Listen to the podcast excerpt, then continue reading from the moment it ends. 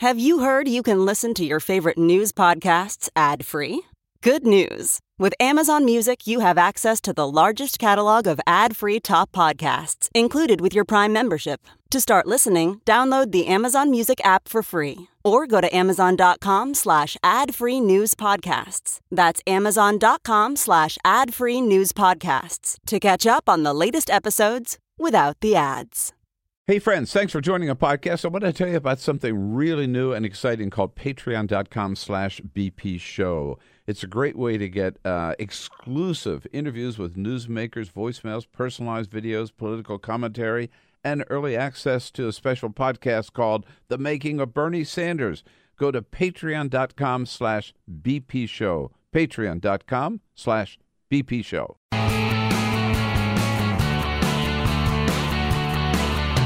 Giving you everything you need to fight the Trump administration. This is The Bill Press Show, live at youtube.com slash The Bill Press Show. Yes, Sarah Sanders says President Trump lied for his son, but that's just what any daddy does for their son, right? Tell a bunch of lies. Hey, hello, everybody. Here we go, off again the, on uh, the Bill Press Show this Wednesday, second day of August. Great to see you today. Thank you so much for uh, waking up and joining us here wherever you are in the United States of America and around the world. We're here with you uh, on this Wednesday to uh, bring you up to date on the news of the day, tell you what's going on, uh, whatever happened yesterday and early this morning before you got here, and uh, give you a chance to sound off about it. We look forward to hearing from you on Twitter at BP Show. Big stories we're looking at. Yes, indeed. The White House now admitting Donald Trump did help craft that statement, uh, lying about the nature of Donald Trump's meeting at uh, the Trump Tower with Russian uh, representatives, but uh, to give them some dirt on Hillary. Um, but uh, of course, Donald Trump would do that. Any any father would do that for their son. So says the White House. More police blowback against the president's uh, statement that uh, police officers should rough up their suspects. Senator Cory Booker from New Jersey saying pot ought to be recreational pot should be legal in all 50 states. And did the White House collude with Fox News to put out a false story about the murder of a DNC staffer? Oh my, lots going on here, including also, let's add this Senate Republicans said to the president and his what he wants to do about health care, no way. We're tired of playing your games. We're going to do it the right way now. All of that coming up. But first, this is the full court press. got it, Mr. Just Ogburn. a couple of other stories making news. Now, Yes. last week there was a jailbreak in Alabama. Eleven inmates Were escaped. people breaking in or out? they were breaking out. Oh, they oh, were uh, breaking out, and the way that they did So it is Peter, they, Peter's relatives. yeah, these so are my we're clear. people. These are my people here. Uh, the way that they Wait, got you were down there last week too. I was. Ah, connecting the dots. yeah, you know, look, somebody did a go car, I show up. All right, that's what we do. Well, the way that they got out actually is remarkable. One of the inmates smeared peanut butter on a door that leads to the outside of the prison, As And- one would. as one would, and a young security guard mistook that as a jail cell and said, "Right this way," and opened the door up, and these inmates walked right out. That's how they escaped. It's literally that stupid. It's literally that stupid. So they I- smeared peanut butter on the door to say like, "Oh, that's my Oh. jail cell," but it's my my number is obscured by the Oh, peanut butter oh. on the thing. So the j- security guard opened the door and let him out. they captured 10 of them last week. One of them had still been on the run. A man by the name of Brady Kilpatrick. Well, last night he was found in Martin County, Florida. 24 year old Brady Kilpatrick was taken down by police, and that puts all of the inmates. How many of them were out? Back. 11 inmates. Wow, that's pretty impressive. They caught all of them. Yeah, they got all of them. They got all of them pretty quickly, except for this one guy who had made it pretty far. And uh, He was the guy with the peanut butter. he was the, he's the master plan, the guy with the master plan, clearly. right? right? uh, so this is uh, scary. Today is the day known as Earth Overshoot Day.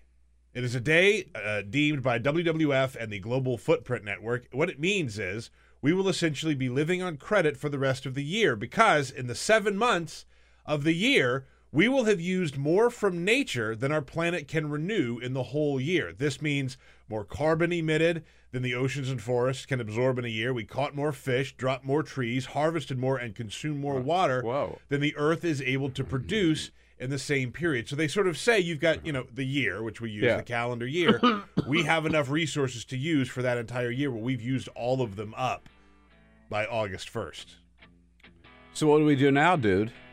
For the rest of the year? We're, li- we're living on borrowed time. Yeah, I guess so. And if we keep doing this year after year after year, we're going to use them all up. Got to use the resources at Mar-a-Lago. That's it.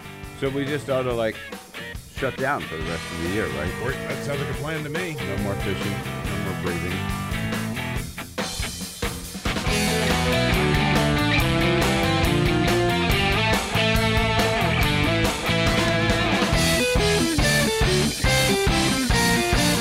Your radio, on TV, and online.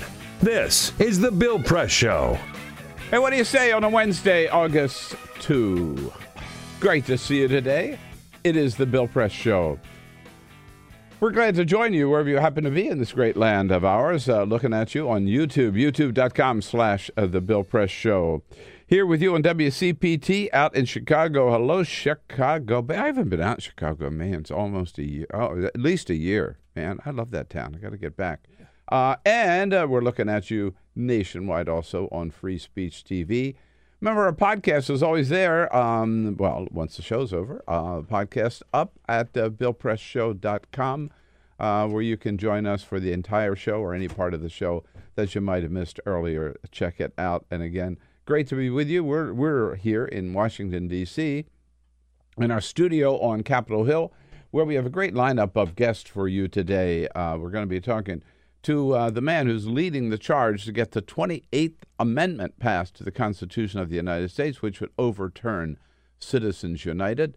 The mayor of Louisville, Kentucky, is going to be here in studio with us too to tell us about all the great things that are happening in cities nationwide and where the real leadership in this era of Trump, uh, no matter how short-lived is, short-lived it is, uh, can't be too short if you ask me. Uh, it, the leadership is coming from governors and from mayors uh, around the country. We'll also uh, be talking to a former state senator from Ohio about where the Democratic Democratic senator from Ohio about where the Democratic Party goes from here, particularly in the heartland.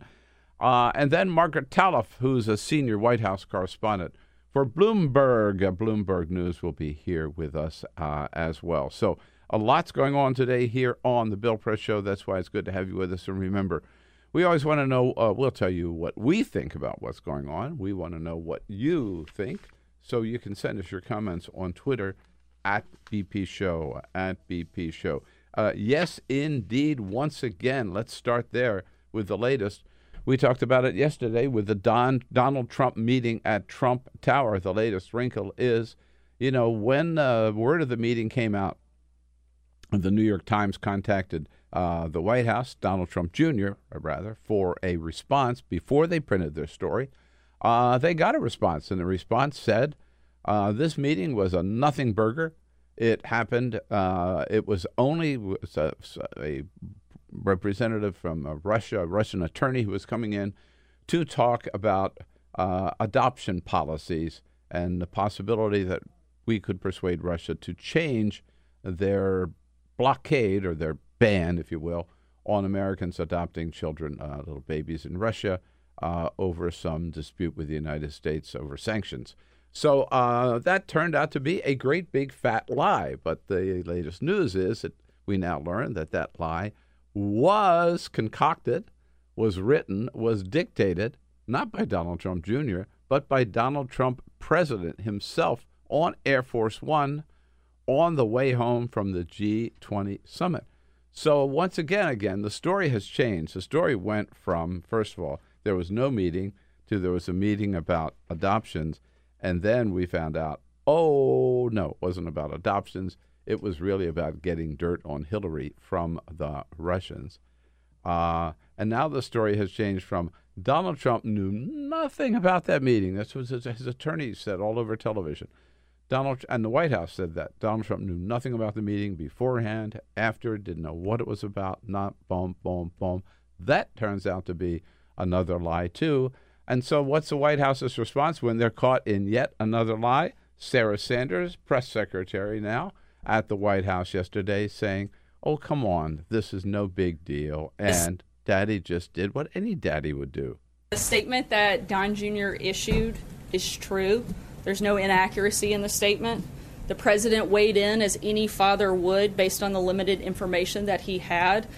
Now, wait a minute. No. No, no, no. The statement Donald Trump issued was not true because the ori- initial statement said they talked about adoptions.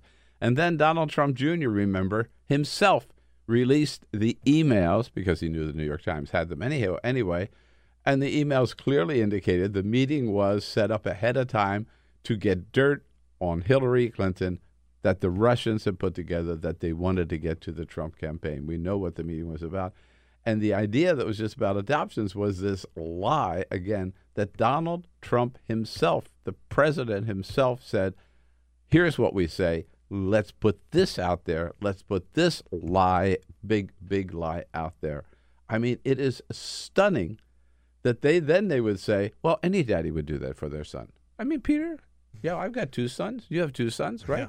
This is what you do for your sons. You teach them to lie, cheat, and steal. Yeah, look, I remember. Or you do it for them. I, yeah, exactly. I remember uh, one of Yeah, my kids yeah. didn't do his homework uh, and told his teacher that his dog ate his homework. So I actually wrote a whole letter explaining how the dog had eaten his homework, Mm-hmm. uh, even though that wasn't true. Because that's what any good father does. They don't take a you know moment to show the child or try and teach a lesson here. You just teach them that lying is okay, when at all costs. Uh, yeah, I mean, it, it, the, the, the, the fact that that's their fallback defense, right?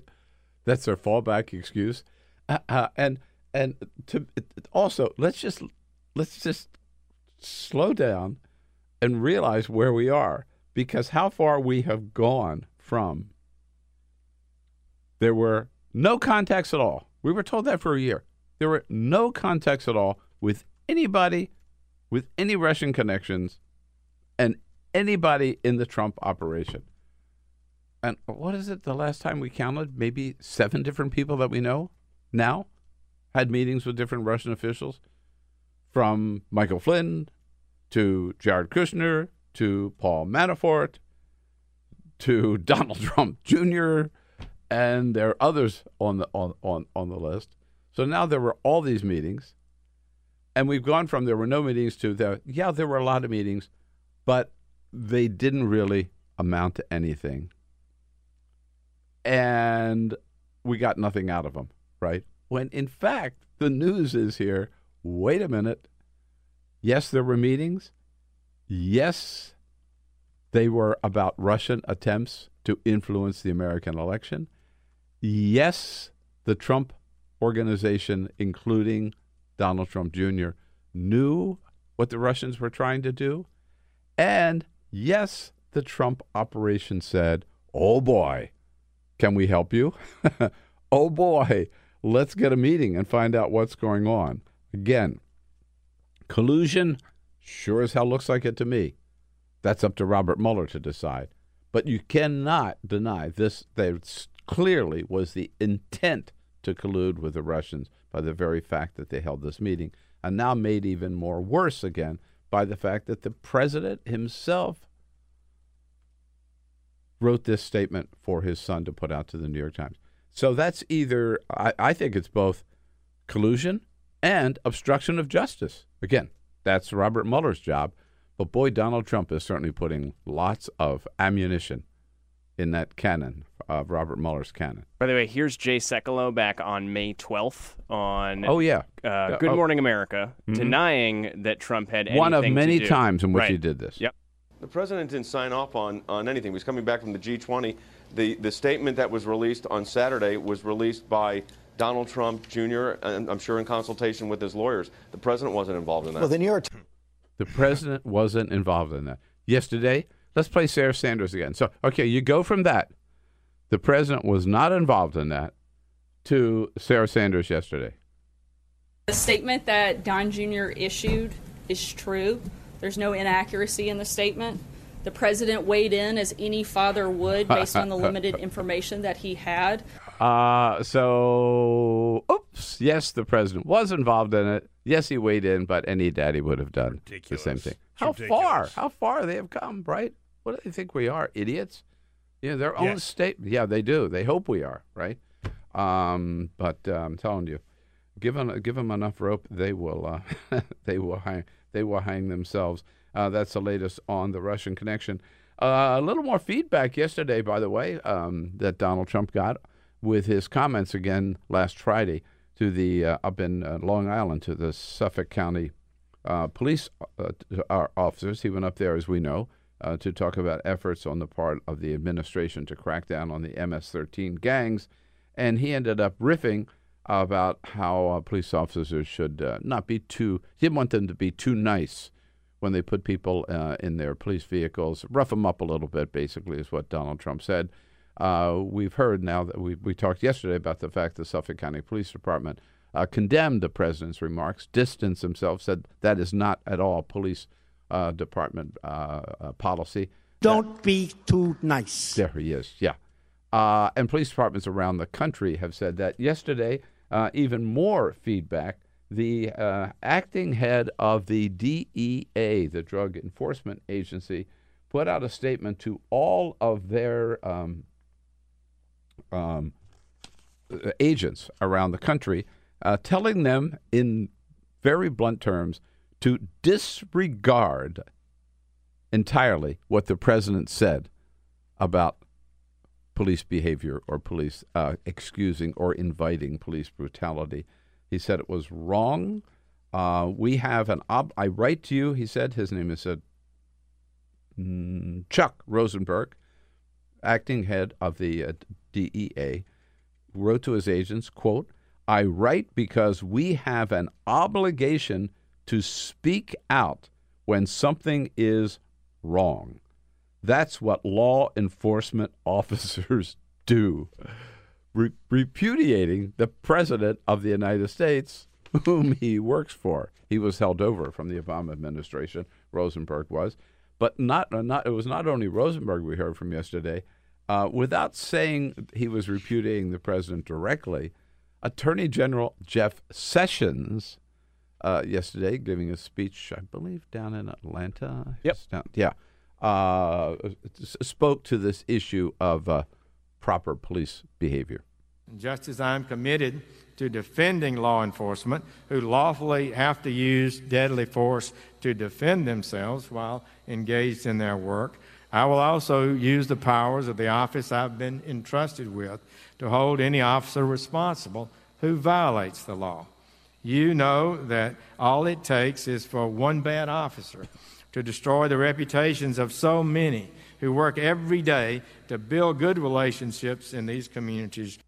So that was a that was a little payback on the part of Jeff Sessions, maybe. It didn't mention the president's name, but in, essence, in essence, he was saying, "Don't pay any attention to what Donald Trump said." Uh, uh no. By the way, we know also that uh, uh, yeah, that was the when the Suffolk County Police Department uh, put uh, put out a statement as early as Friday afternoon. By the way, maybe maybe before the president's plane had even landed in Washington, they put out a statement saying, "Uh, uh we disagree with the president on that." And as we pointed out, that was the second group in a week. The Boy Scouts earlier had put out a statement apologizing for the president's remarks to the uh, jamboree out in uh, Scout Jamboree out in West Virginia. Um, Donald Trump uh, told the Wall Street Journal yesterday in a little interview uh, that actually he got a call from the head of the Boy Scouts who told him that his speech was the greatest speech that had ever been delivered to any group of Boy Scouts in history. Now, who do you believe on this? The Scouts put out a statement saying, uh, We're sorry that we invited him and we disassociate ourselves from any of his political remarks and his ugliness. And Donald Trump saying, Nope, they told me it was the greatest speech ever. And, and, and then and then the the Boy Scouts said yesterday that phone call never happened. He said he got a phone call from Yeah, the head of the Boy yeah. Scouts saying it was the greatest speech ever. And someone asked the Boy Scouts, they go, No, we never talked to him. So he's lying. He's lying. It never happened. They said that the call did not happen. Sounds Yeah. a little bit like the inauguration numbers in the National Yeah. Park Service, doesn't it? Yeah, and it's also like, why lie about that? Of that of all things. Yeah, yeah, no, I- Because he never had a proper childhood, if we're being honest. It's my whole Michael Jackson theory with Donald Trump. It's, this is why he acts the way he does. you're starting to sound a little like Sarah Sanders here. Please no. uh, there was Sarah said something else about oh the uh, um, the, the the oh yeah the cops on the cops thing I know yeah she she repeated again yesterday. This was don't get we're taking this too seriously. It wasn't a directive, it was a joke. There's a very big difference. It's a joke. You guys don't have a sense of humor. You know, I watched that tape again yesterday of Donald Trump. He was not joking. Of course, he wasn't joking. He is not joking. He didn't chuckle. He did. First of all, if if it were a joke, it's a very bad joke. You don't go there, right? But if you you watch that statement, he was not joking. When he was saying, "Don't put your hand up here," right? He was not joking. There was no smile. There was no chuckle. There was no. I'm just kidding. Look, guys. no. Look, look. Donald Trump is not a well man. He, he's, he does not have a fully functioning brain. He doesn't. And so he's going to say things sometimes that make no sense, that are out of line and not appropriate. And the White House has already fallen on this defense of saying, "Oh, he was joking." Yeah. they've used that a couple of times. Remember Spicer when he stood up Come there on, and said, lighten up. I forgot what the tweet was in particular, but he says you can you can take his tweets as official statements unless he's joking. Mm-hmm. Well, Yeah. what does right. that mean? Like, As president of the don't United hit States. their head, and they've just killed somebody. Don't hit their head. I said, you can take the hand away, okay? Mhm, yeah. Shecky Trump over here with the jokes. Hey, something big is happening on healthcare. It looks like it may happen at any rate. Uh, a little bit of positive news out of Capitol Hill. We've been talking about all the bad news lately when it comes to healthcare. Actually, good news for those of us who believe that Obamacare uh, should be fixed and not repealed. Uh, and re- Senate Republicans yesterday uh, have finally come to that same realization, uh, which again is another repudiation of Donald Trump. They finally have just basically said, "Hey, Mr. President, we don't care what you say. We don't. We don't care about your threats. We don't care about your tweets. We don't care about all your rants that we got to do. We got to go back and we got to start all over again, and we got to vote for something." And Mick Mulvaney saying on behalf of the president, and Tom Price saying on behalf of the president, Republicans in the Senate can't do anything else. No, no, no. They have to keep working on this health care thing until they pass a repeal bill. Senate Republicans have officially now said, no way, no freaking way. We are done with healthcare for now, at least in the way you want to do it. And they are actually talking now. Lamar Alexander, who's the pretty, pretty uh, well respected chair of the Senate Health Committee, has said starting in September they're going to hold, he and Patty Murray from Washington, Democrat, made the announcement. In September, they're going to start holding bipartisan hearings on how to fix Obamacare, how to stabilize the insurance market, how to make sure that people that we fix the problems that exist with Obamacare, but make sure that people do not lose the health insurance that they now have for the first time for themselves and their families, first time in their lives. Uh, they're going to start, start that process. And in the meantime, they're going to do nothing, nothing, nothing to repeal Obamacare. And both of them and other senators begged the White House, begged Donald Trump not to follow through with his threat to yank the subsidies uh, that now uh, go to s- uh, uh, insurance companies in order to provide uh, lower cost, full coverage health care to people who otherwise couldn't afford it. Uh, some senators that you might not have expected, John Thune, uh, yesterday, real conservative, a vote for Donald Trump on every issue, says, no, no, no. Now our main thing is to make sure that the insurance market, which is now Obamacare, stays stable. Well, I just think right now the important thing is to make sure there's stability in the marketplace. And so I hope the president will continue to make those payments until such time as we have an opportunity to pass something that uh, repeals the, the law and replaces it with something better. Continue to make those payments, continue to keep the law going as it is until he says way down the road, maybe they'll come up with something better, maybe, maybe. And Orrin Hatch, surprise, surprise, says, come on, repeal, let's just stop talking about it. As far as repeal, who cares about words? Who cares? What's important is if we can get if we can get health care right in this country, or at least semi-right, where both sides can agree on it, that'd be a real wonderful thing.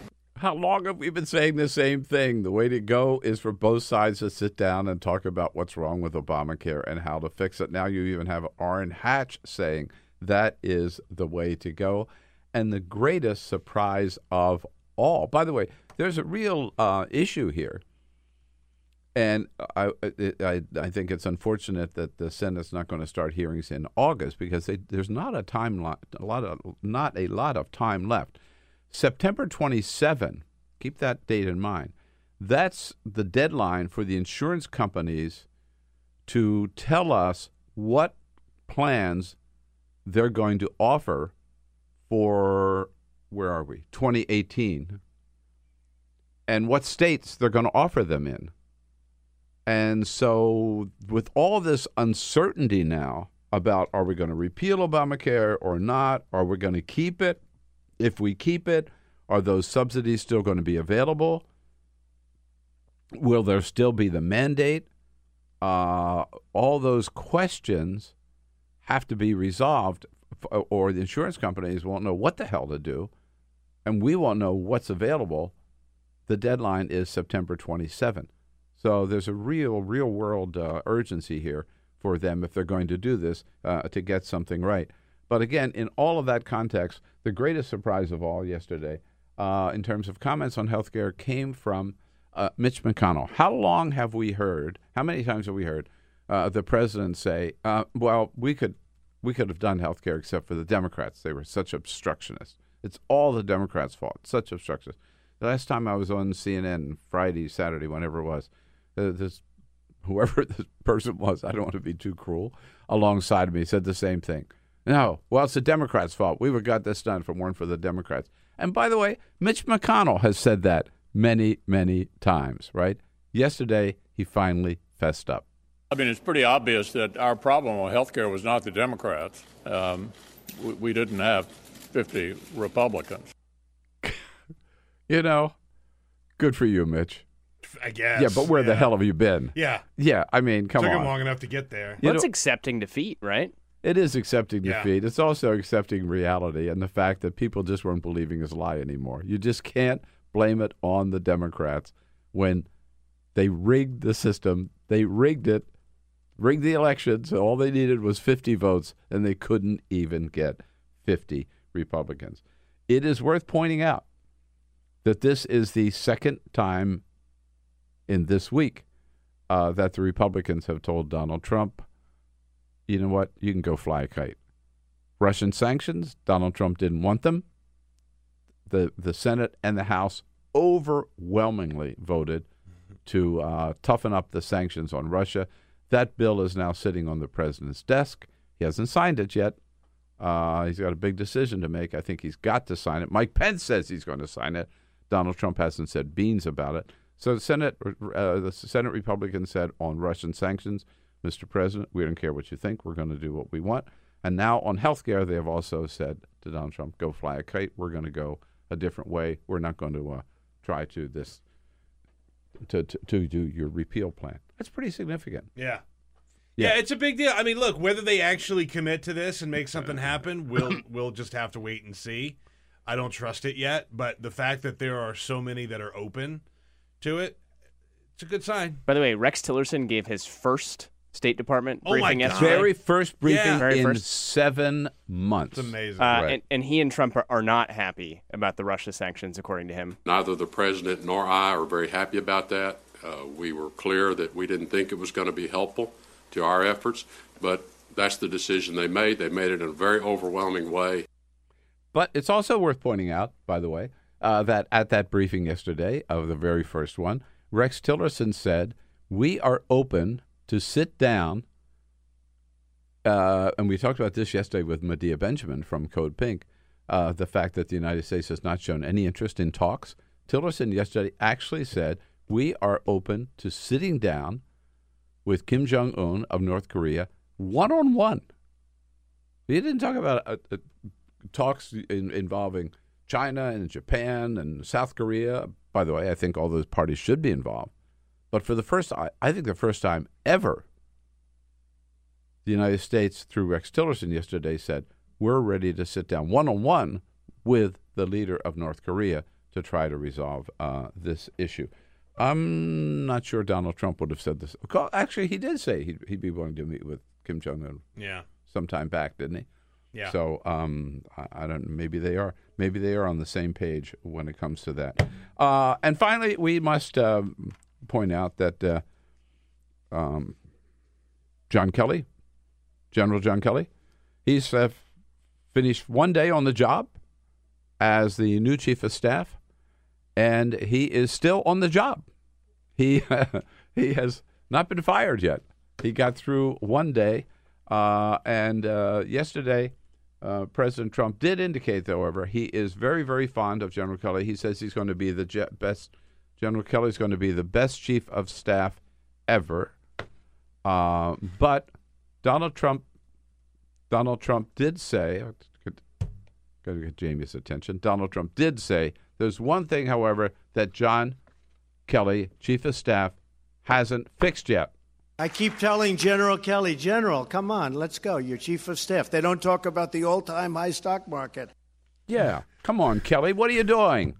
How come they're not talking about the all time high stock market?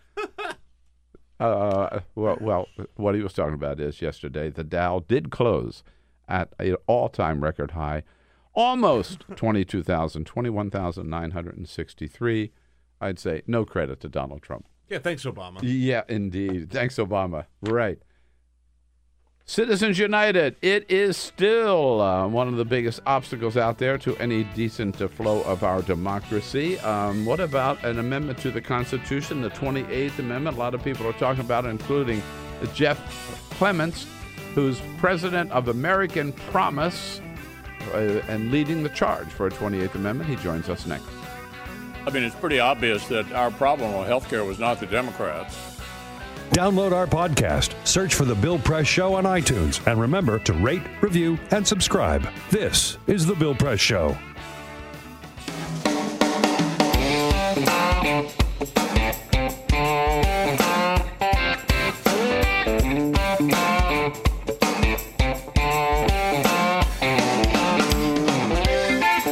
Same great show, new great channel. Stream live video at youtube.com slash The Bill Press Show. Here we go now on this Wednesday, August 2nd. Again, uh, looking at you and joining you nationwide uh, on YouTube, youtube.com slash The Bill Press Show, and on Free Speech TV. Good to have you with us. We're coming to you live from our nation's capital, Washington, D.C., brought to you today by the Laborers International Union of North America, the good men and women of the Laborers Union under President Terry O'Sullivan. Building a Better America, that's their website, liunabuildsamerica.org, L I U N A. Uh, check it out. We thank them for their support of the program. Uh, yes, indeed. Um, maybe the most important issue of all, underlying all other issues, is the issue of campaign finance reform. Uh, it's never going to happen until we get rid of Citizens United. We've talked about that many times. Jeff Clements is a former Assistant Attorney General of the state of Massachusetts, now heading an organization called American Promise, uh, aimed at getting rid and overturning Citizens United. Hey, Jeff, good to see you. Good to see you, Bill. Thanks for what you're doing. Thanks for coming in.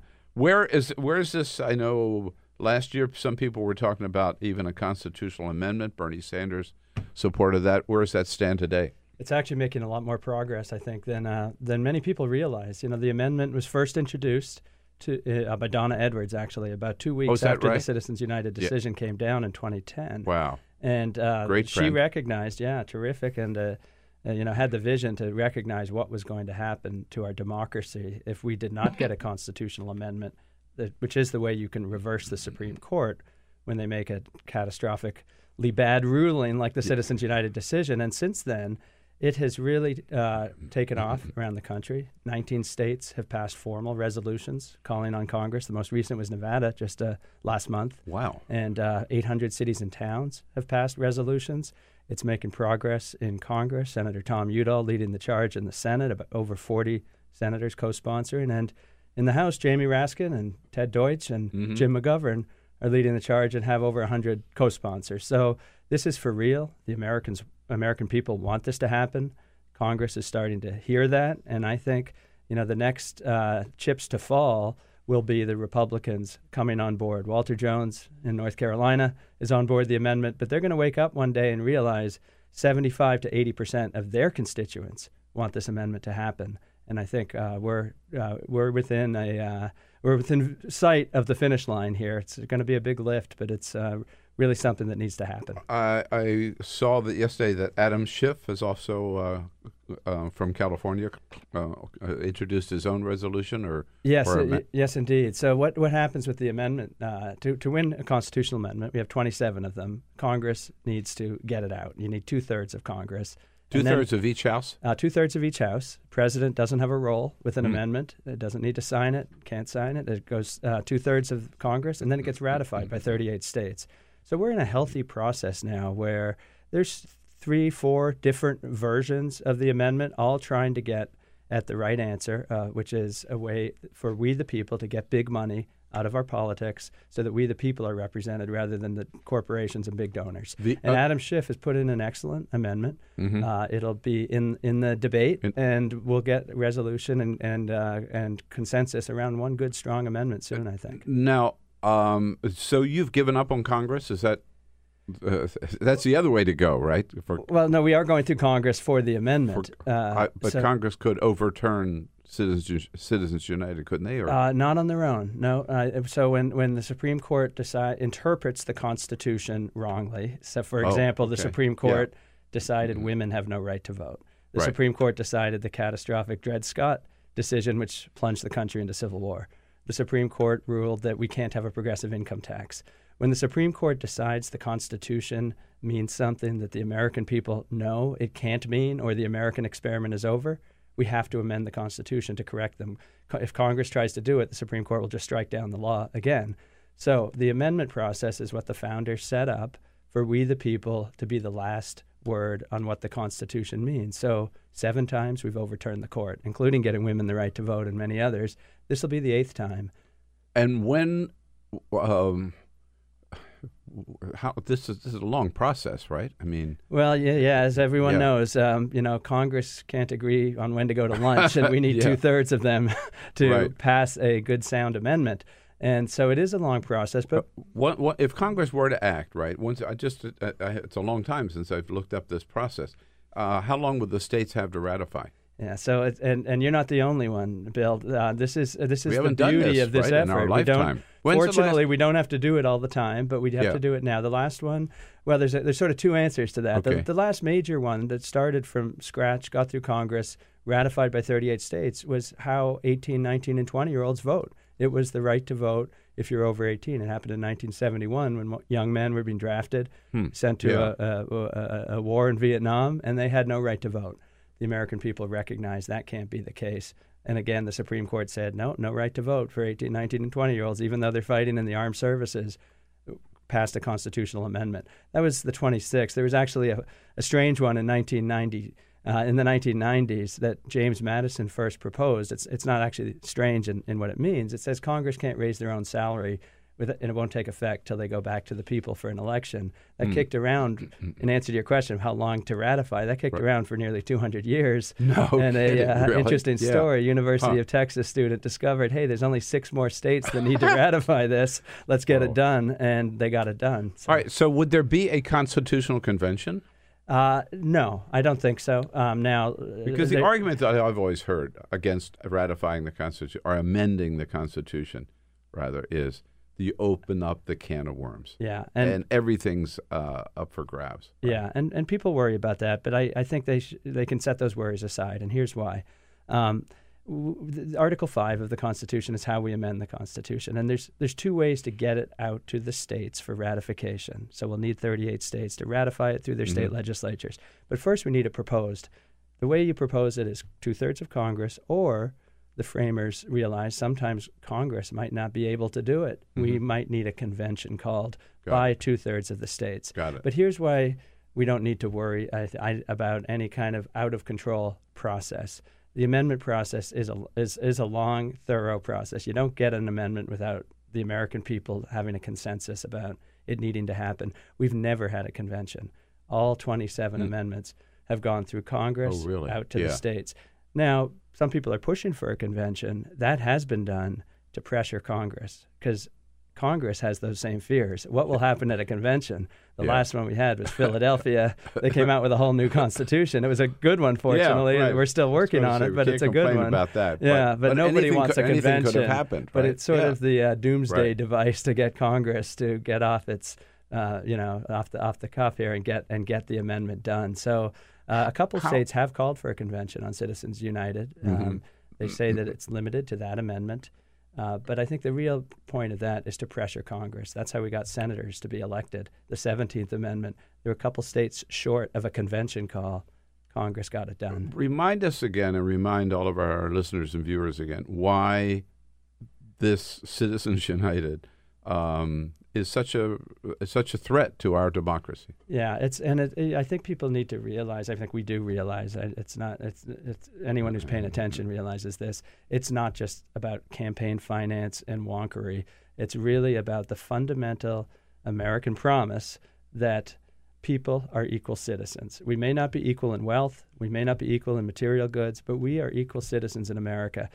Citizens United literally denies that. As a lawyer, I filed a brief in the case. If, Mhm. if I went to the Supreme Court and tried to argue, we have to be able to limit the concentration of money in our elections so we all have representation because we are equal.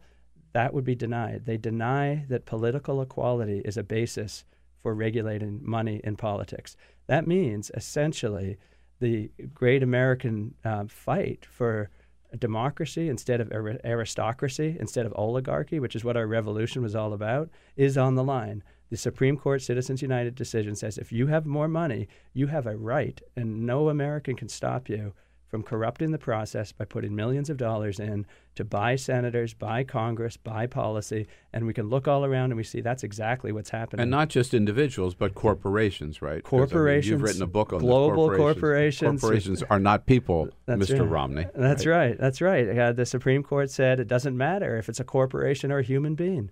Uh, Global corporations have trillions of dollars. We're just beginning to see the effects of this. If we don't overturn this decision, it gets worse and worse and worse. How uh, and of course, as long as John Roberts is on the court, uh, there, there'll be no hope that the court would reverse itself Exactly. either, right? Therefore, the amendment process is the, what we need to do. So important, um, and I'm, I'm. It's exciting to know that so many states are on on board, so many cities, and so many members of Congress, both the House and the Senate.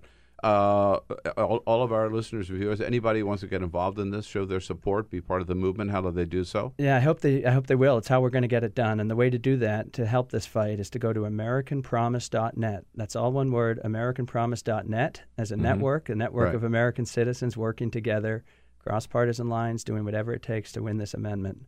Um, Okay, you've got it. It's AmericanPromise.net. Jeff Clements, thanks so much. Great to see you. Great Thank to you. meet you. All right. Thank All you, right. Bill. We'll Good to see be with again you. Soon. Appreciate it. And we're going to take a quick break and then be talking to the mayor of Louisville, Kentucky, uh, and find out uh, where the Louisville stands and the mayor stands on uh, many other uh, many issues. Uh, and by the way, uh, the attorney general was down in the South uh, yesterday, down in Atlanta.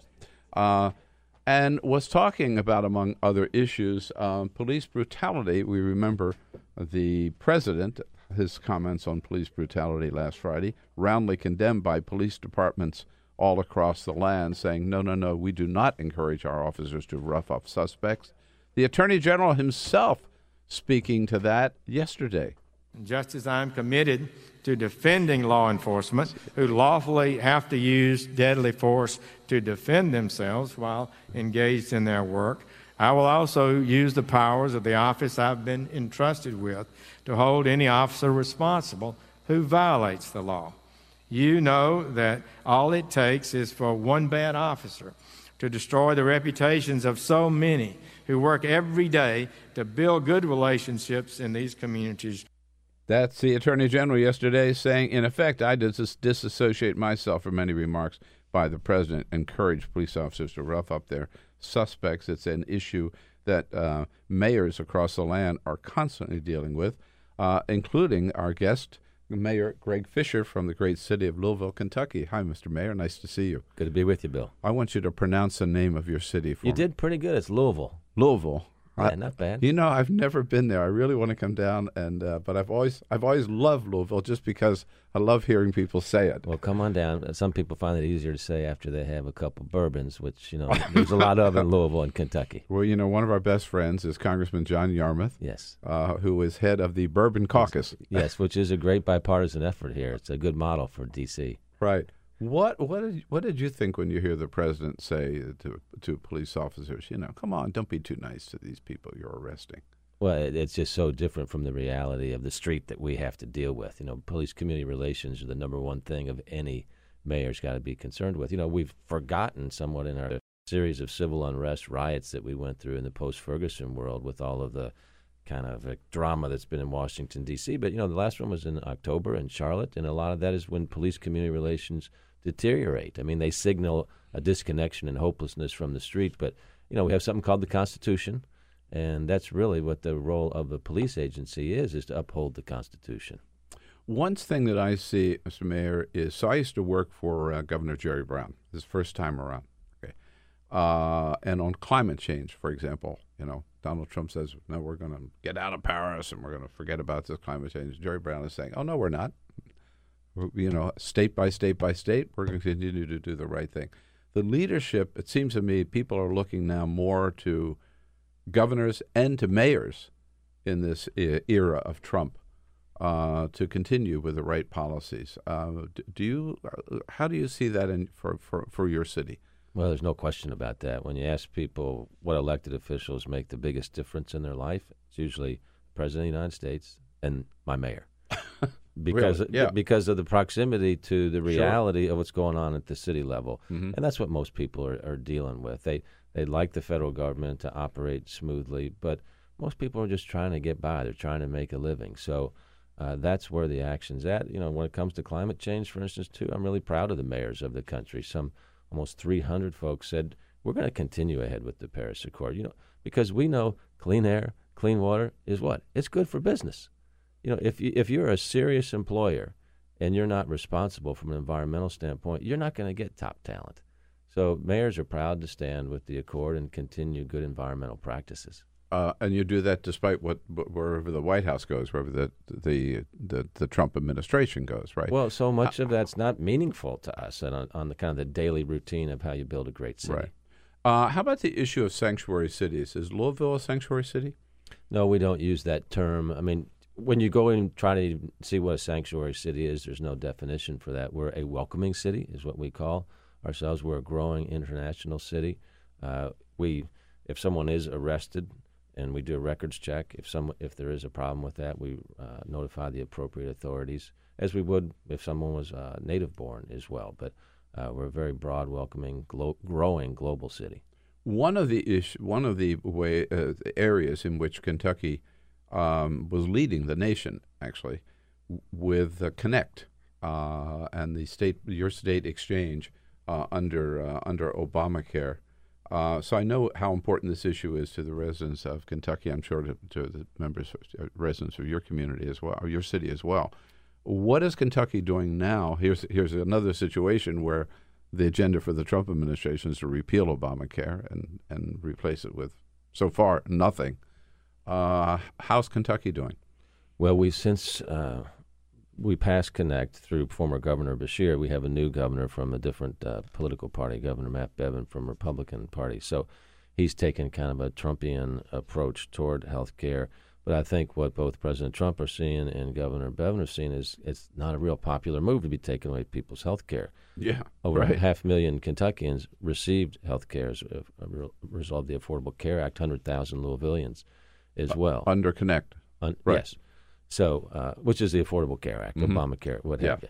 Uh, now, it's funny when you call it Obamacare, it wasn't very popular in Kentucky. When you called it, called it kynect, all of a sudden it became popular, although Obamacare is real popular now with everybody. Well, So- that's one thing that Trump has accomplished. He has, or the Republicans have. They've suddenly made Obamacare popular. you know, right? but but dynamics shift too. The, one of the big issues in the country in the last two years, especially in the eastern United States, is this increase in the use of opioids and addiction.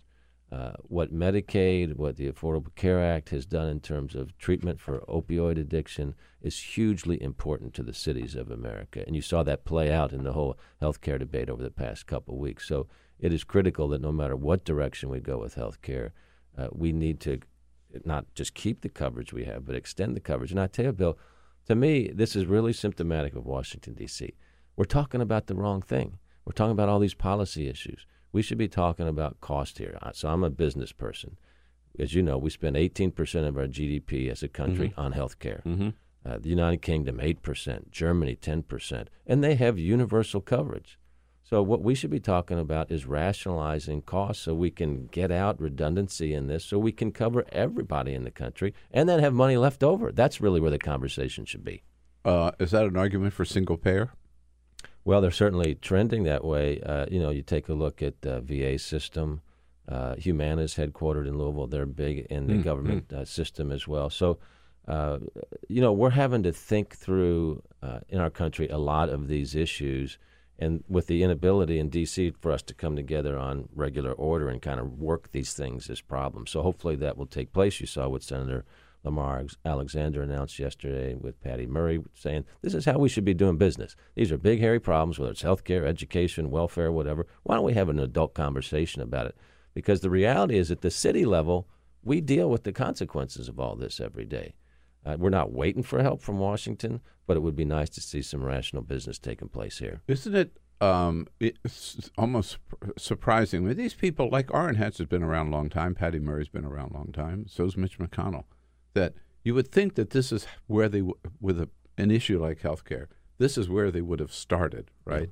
Saying, all right, obviously the system is not perfect, right? Let's just sit down and figure out where the problems are and how we can make this system work better in a bipartisan way. They would have been way ahead of the game by now if they'd started that way. Well, you're right, and you know that's how mayors naturally You have to. act Right. because you know we ha- we deal with reality. Yeah. you know we Yeah. might wish things weren't a certain way, but we have to deal with the way that mm-hmm. they are. So when we get together at the United States Conference of Mayors or on this trip here to D.C., it's like what's happening, how are we going to deal with it? People don't have time for theories. Most folks are just struggling to get by. It doesn't matter if they're in a city. It doesn't matter if they're in a county, in a rural area, an urban area. They say, "Can you take care of these obstacles for me so I can have a better life for me and my kids?" Right. What do you? What do you? How long have you been uh, mayor there in Louisville? Six and a half years. Six and a half years. So you've been reelected, right? Reelected and running for a third and final term. Is that right? All right. Good for you. You must be doing something right. Well, Uh, I'm, I, so so I'm a, a business guy that just happens to be mayor, as I say. And to be a good mayor, you have to have have the head of a chief executive officer and the heart of a social worker. I mean, it takes both. That's good. Yeah, that's a good way to put it, and a good combination. So, what are your what did, what do you find with the people there? And I'm sure it's true across the nation. Are the you know most important issues that you're facing, the biggest challenges that you've got as mayor? Well, it's always public safety, jobs, education, healthcare is now a big part of the debate as well. Fortunately, our economy is rolling very well. Uh, education uh, achievements were at all time highs. So we're doing great in the macro picture. But the question for cities like Louisville and for the whole country is how's everybody doing? Does everybody feel like they've got an on ramp t- to success in today's world? And the dynamics have changed so dramatically in terms of speed, rapidly changing global technology based world versus what was 20 or 30 years ago.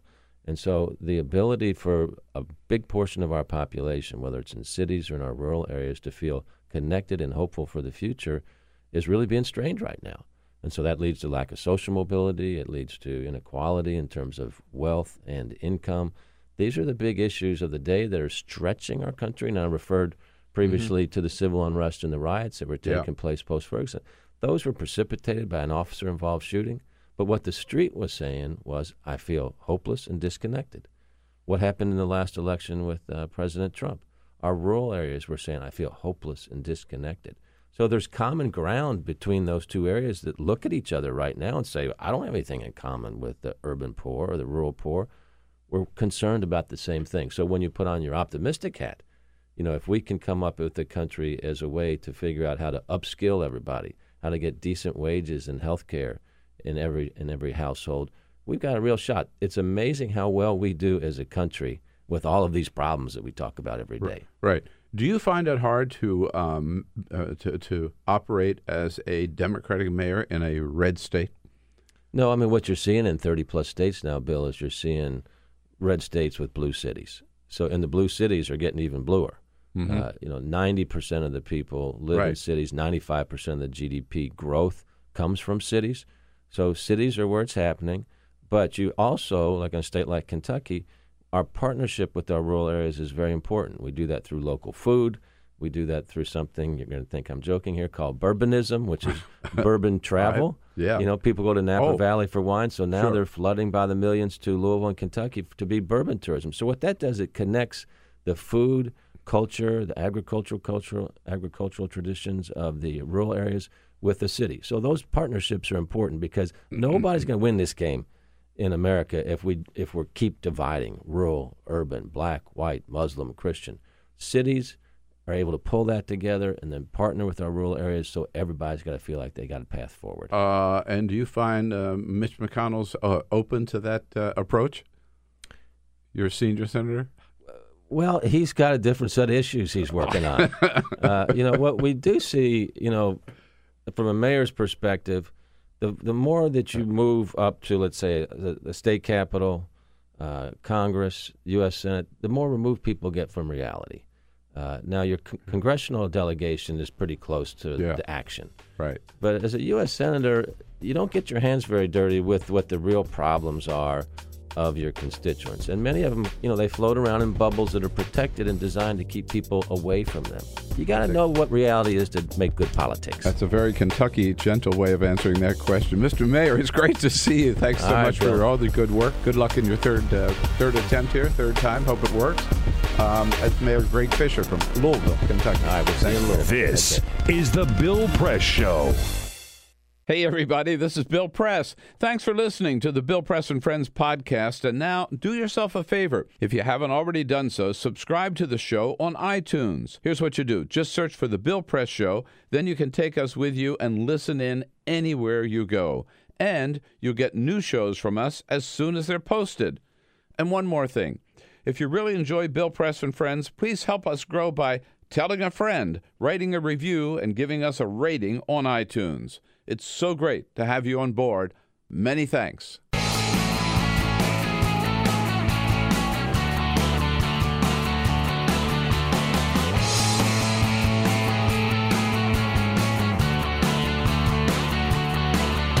Giving you everything you need to fight the Trump administration. This is The Bill Press Show. Live at youtube.com slash The Bill Press Show. Yes, the White House says the president lied uh, on his son's behalf, but, you know, wouldn't any daddy do the same thing for his son? Mm, Maybe not. Hey, hello, everybody. What do you say? It is Wednesday, August 2nd. Hello, hello. Great to see you today. This is the Bill Press Show. That's me, and we're coming to you live from Washington, D.C., our nation's capital. Booming out to you coast to coast uh, on YouTube, youtube.com slash The Bill Press Show. Looking at you on Free Speech TV and joining you out in the Chicago area on the great WCPT. Hello, Chicago. Hello to you all. Thank you for joining us. Lots to talk about today from our nation's capital uh, with, uh, yes, the White House saying, yep, Donald Trump did write that statement for his son, but any daddy would have done, t- done the same thing and told the same lie. Senate Republicans finally telling the White House, no, we're not going to play your game anymore. We're going to try to sit down with Democrats and actually figure out a bipartisan uh, solution to uh, health care. Uh, and a senator from New Jersey, Cory Booker, has said he thinks that pot ought to be recreational pot, if you will, legal in all 50 states. We've got so much to talk about. We need always need help with friends, and we've got uh, a great uh, friend in today, a Democratic strategist, former uh, state senator from the state of Ohio, Capri Cafaro. Hi, Capri. Nice hey, to how see are you? you. Absolutely. I cannot right. tell you how excited I am to be here. Well, I can see you prepared uh, t- for today too by bringing in your Red Bull. Indeed, breakfast of champions. After, after this was always my, my early morning committee drink, and when I was minority leader, uh, you know these things would multiply. So Bill's already had six. We had Oh, to peel good. him off of the ceiling uh, uh, during the break. Well, so. I got to tell you, Bill, because I, I have been on this program before, but not with you in the chair. And I That- religiously watched you on Crossfire Oh, with Bob Novak. So, yeah, and Tucker. indeed. Oh, the great Bob Novak and Pat and uh, uh, Pat, And Pat Buchanan, Buchanan, that's right. and Tucker Carlson. Well, thank you. Well, here we go. So you and I, we'll do a little crossfire here. Yeah, Uh-oh. we'll From get right into left from From the left and from the left. from the left and from the left. Yeah. Okay. And all of you joining us, we look forward to getting your comments on Twitter at BP Show. But first, This is the Full Court Press. Just a couple of other stories making news. Yes, indeed. You know who I feel bad for here in America? Uh, White Scaramucci? people. White people. Oh, Come on, let's really talk about the real victims people. here Yeah, in no, white America. people. White people. yeah. I'm talking about a story out of the Justice Department. I'm going to read directly from the New York Times. Quote, the Trump administration is preparing to redirect resources of the Justice Department's Civil Rights Division towards investigating and suing universities over affirmative action admission policies deemed to discriminate against white applicants, according to a document obtained by the New York Times. In other words, they are looking to bring on new lawyers who will work on a new project on, quote, investigations and possible litigation related to intentional race based discrimination in colleges and university admissions. Wait a minute. Remember, why are you surprised? This is the Justice Department headed by number one racist Jeff Sessions. Jefferson Beauregard. Beauregard Sessions. Sessions, right. Yeah. Yeah. So, like, Who said the Voting Rights Act was a disruptive piece of legislation and we didn't need it? Right. Yeah. Right. Yeah, not anymore. Uh, yesterday, the Senate overwhelmingly confirmed the new head of the FBI, Christopher Wray. He replaces, of course, James Comey, who was fired by Donald Trump. The vote was 92 to 5 for Christopher Wray, so we now have a new leader. Do we know who voted against him? You know what? I was about to A look hand- it A up. handful of Democrats. Yeah, it was all. It was a handful of Democrats. I'm not both, sure. pe- both both senators from Oregon. I know that. Oh. Good for them. Yeah, both senators. And I'm trying to think who else. But Look- off the top. Oh, uh, Joe Manchin. I think did. Excuse I'm me. almost- I'm almost Excuse me, madam. Is I'm that pretty right? sure Joe Manchin and um, I, I'm I'm blanking on the others, but I know both from Oregon. I remember that being a big deal yesterday. So Uh, Kirsten Gillibrand, Elizabeth Warren, Ed Markey, Ron Wyden, and Jeff Merkley. Oh, that's those right. Are, Okay, those sorry. are those are who voted against. I just found it in in the story. But like, look, if Donald Trump thinks he's the right guy to lead the FBI, I'm skeptical. Right. I'm not saying I'm an automatic no because the guy has a pretty good track record, but like, it's a no for me. It's a good vote for those five to vote, I mean, and a courageous vote for them Yeah. to vote against it. Yeah. Kirsten Gillibrand, 2020. Yeah.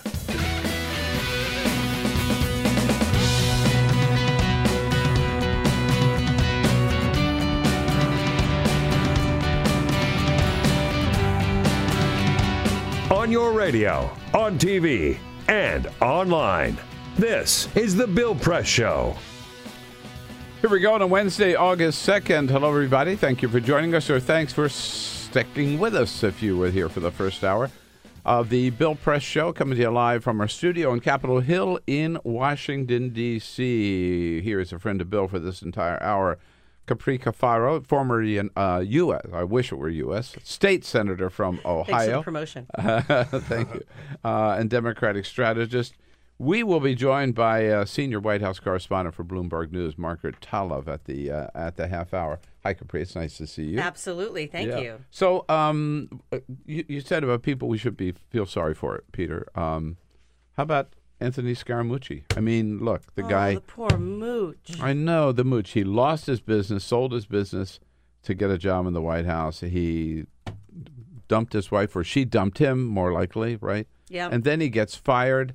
The ultimate insult of And, Washington. and then and then Harvard Law, It- the Harvard Law, alumni, yes.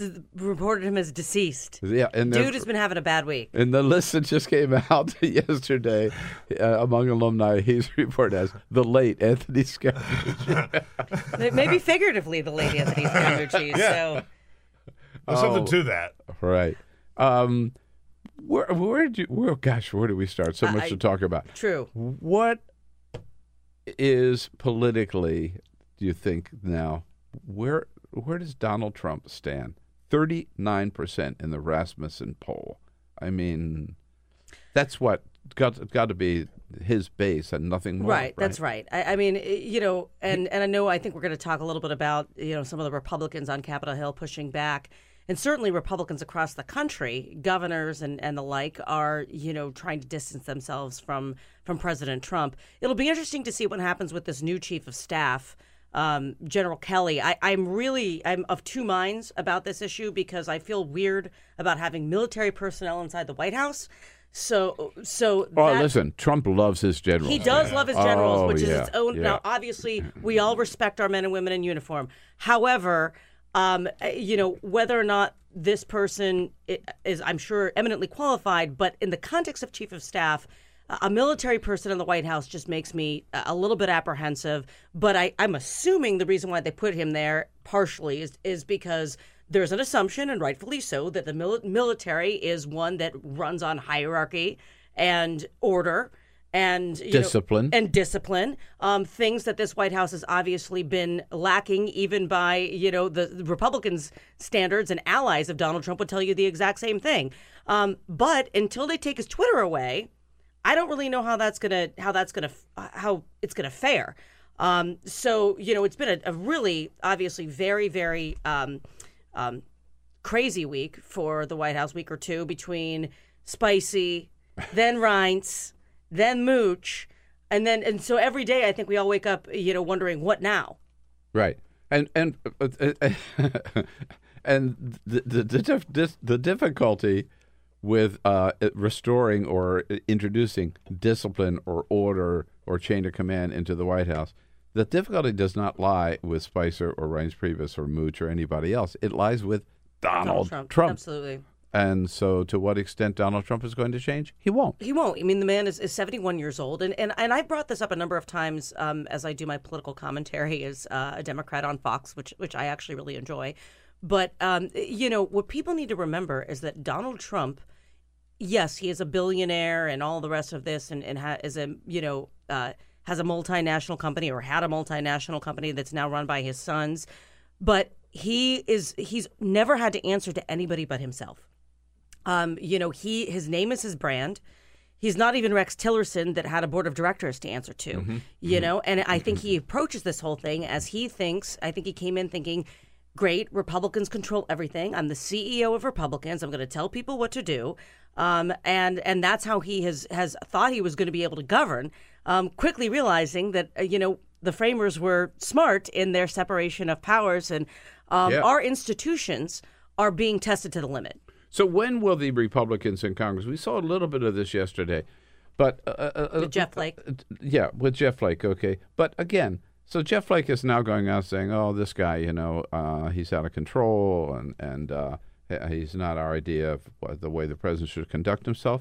But then Jeff and I, and other, he said some some pretty critical things about Donald Trump. At the same time, like last week, Jeff Flake voted for Donald Trump on the health care legislation. He voted to open the debate. He voted to repeal and replace with nothing. He voted for the Right. skinny. So these Republicans, some of them are, they're, they're, they they say some critical things, but they still follow Donald Trump down there. When are they finally going to break with this guy and say, no, I, I think that they're really approaching two things. I mean, depending on depending on the member, um, you know, I think that there are Republicans that believe in the and the policies coming out of the White House, and I think that's why they were willing to sort of you know take the good with the bad with Donald Trump and and be like, okay, the guy's going to tweet and he's a loose cannon, whatever, but maybe we have an opportunity to execute execute this agenda, whether it's the travel ban or you know the the repeal and replace, fill in the blank tax reform. Um, so I think that these Republicans own that agenda. They don't want to own the baggage of Donald Trump, and I think they're trying to thread a very small needle. so they'll take the baggage in order to get the agenda. Yeah, That's what Paul Ryan will do.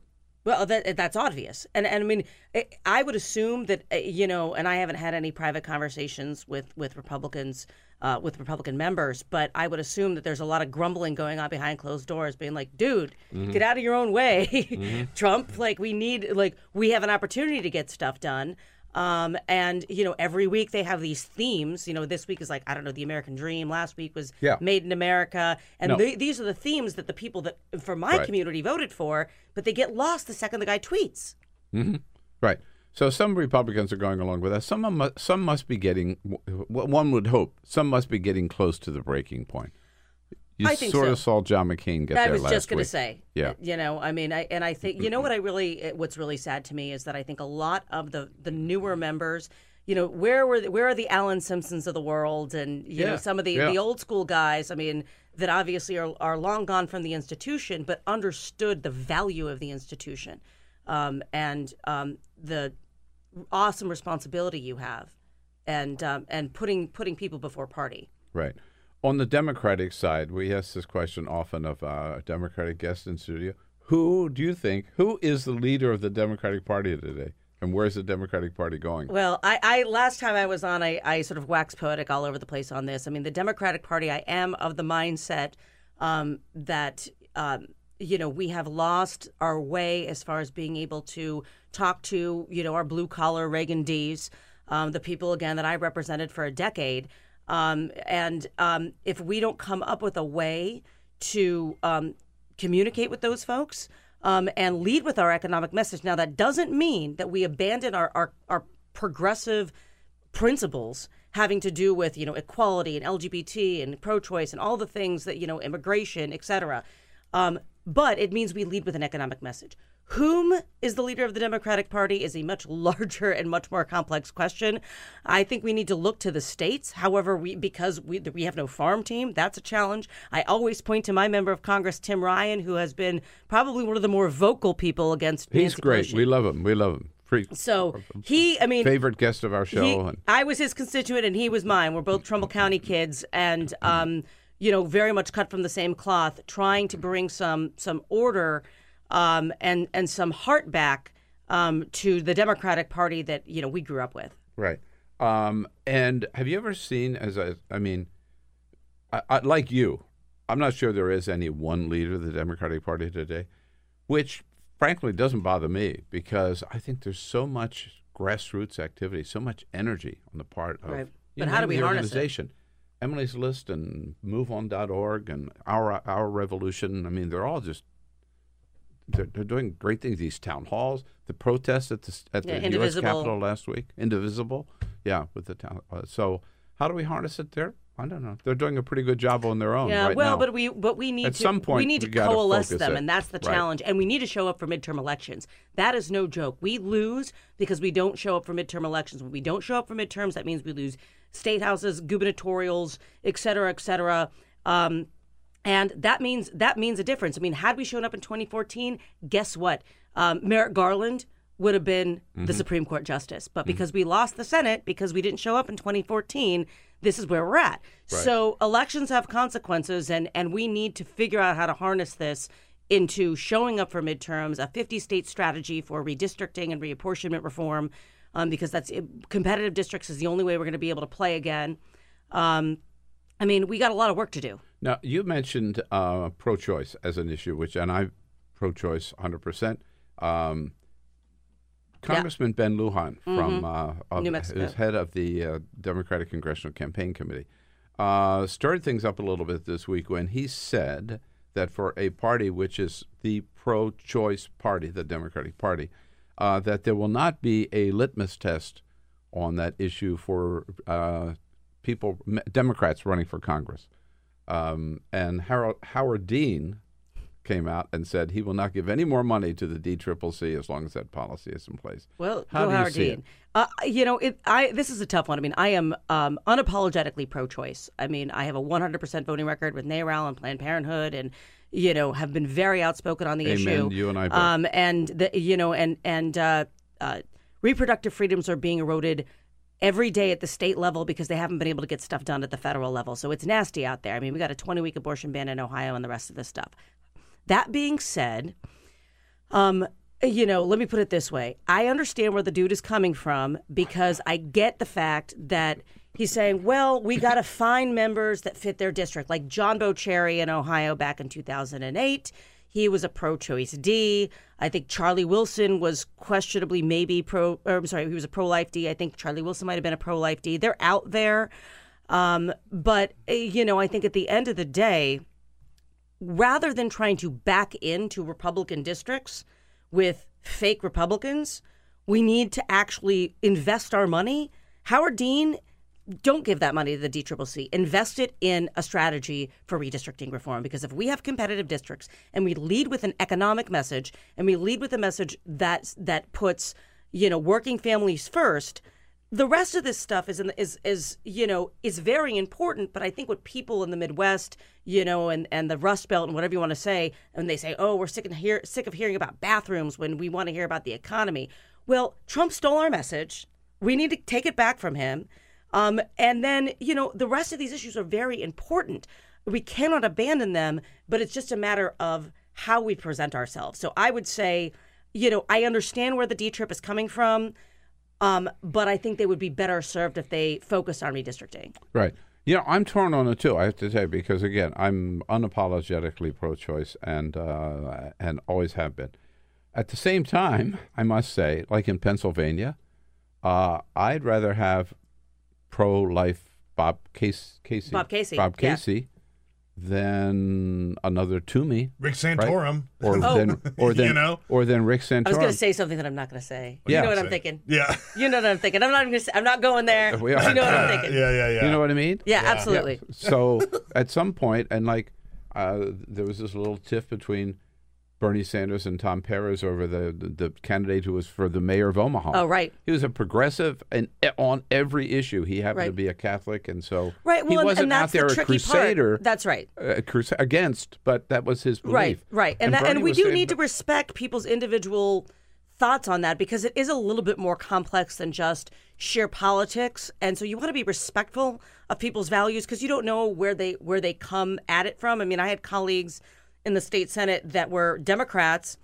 But pro-life because you know their wife had like four miscarriages, and there's just and was a you know adopted, or, Or there was, was all kinds drilled of into them as a Catholic, you know, right? And exactly, they would exactly. never disagree with their parish priest or something. Right. I mean, so everybody comes at it a little bit different. I understand, you know, the willingness to try to be a bigger tent as the Democratic Party to try to bring more people in, but you know, frankly, the social issues didn't drive the 2016 election. And I think that focusing on that is a is a, is a miscalculation of what has made the Republicans successful in their elections. It is because they have co-opted the economic message um, and because they have 25 years of controlling every state, you know, two thirds of the of the state legislatures and the gov- and the governor's mansions. Uh, yeah, and you, you you just talked about this. By the way, I just want final point on that. Even uh, Speaker Pelosi, and she's been a leader certainly in the reproductive rights in, Sure. in terms of protecting.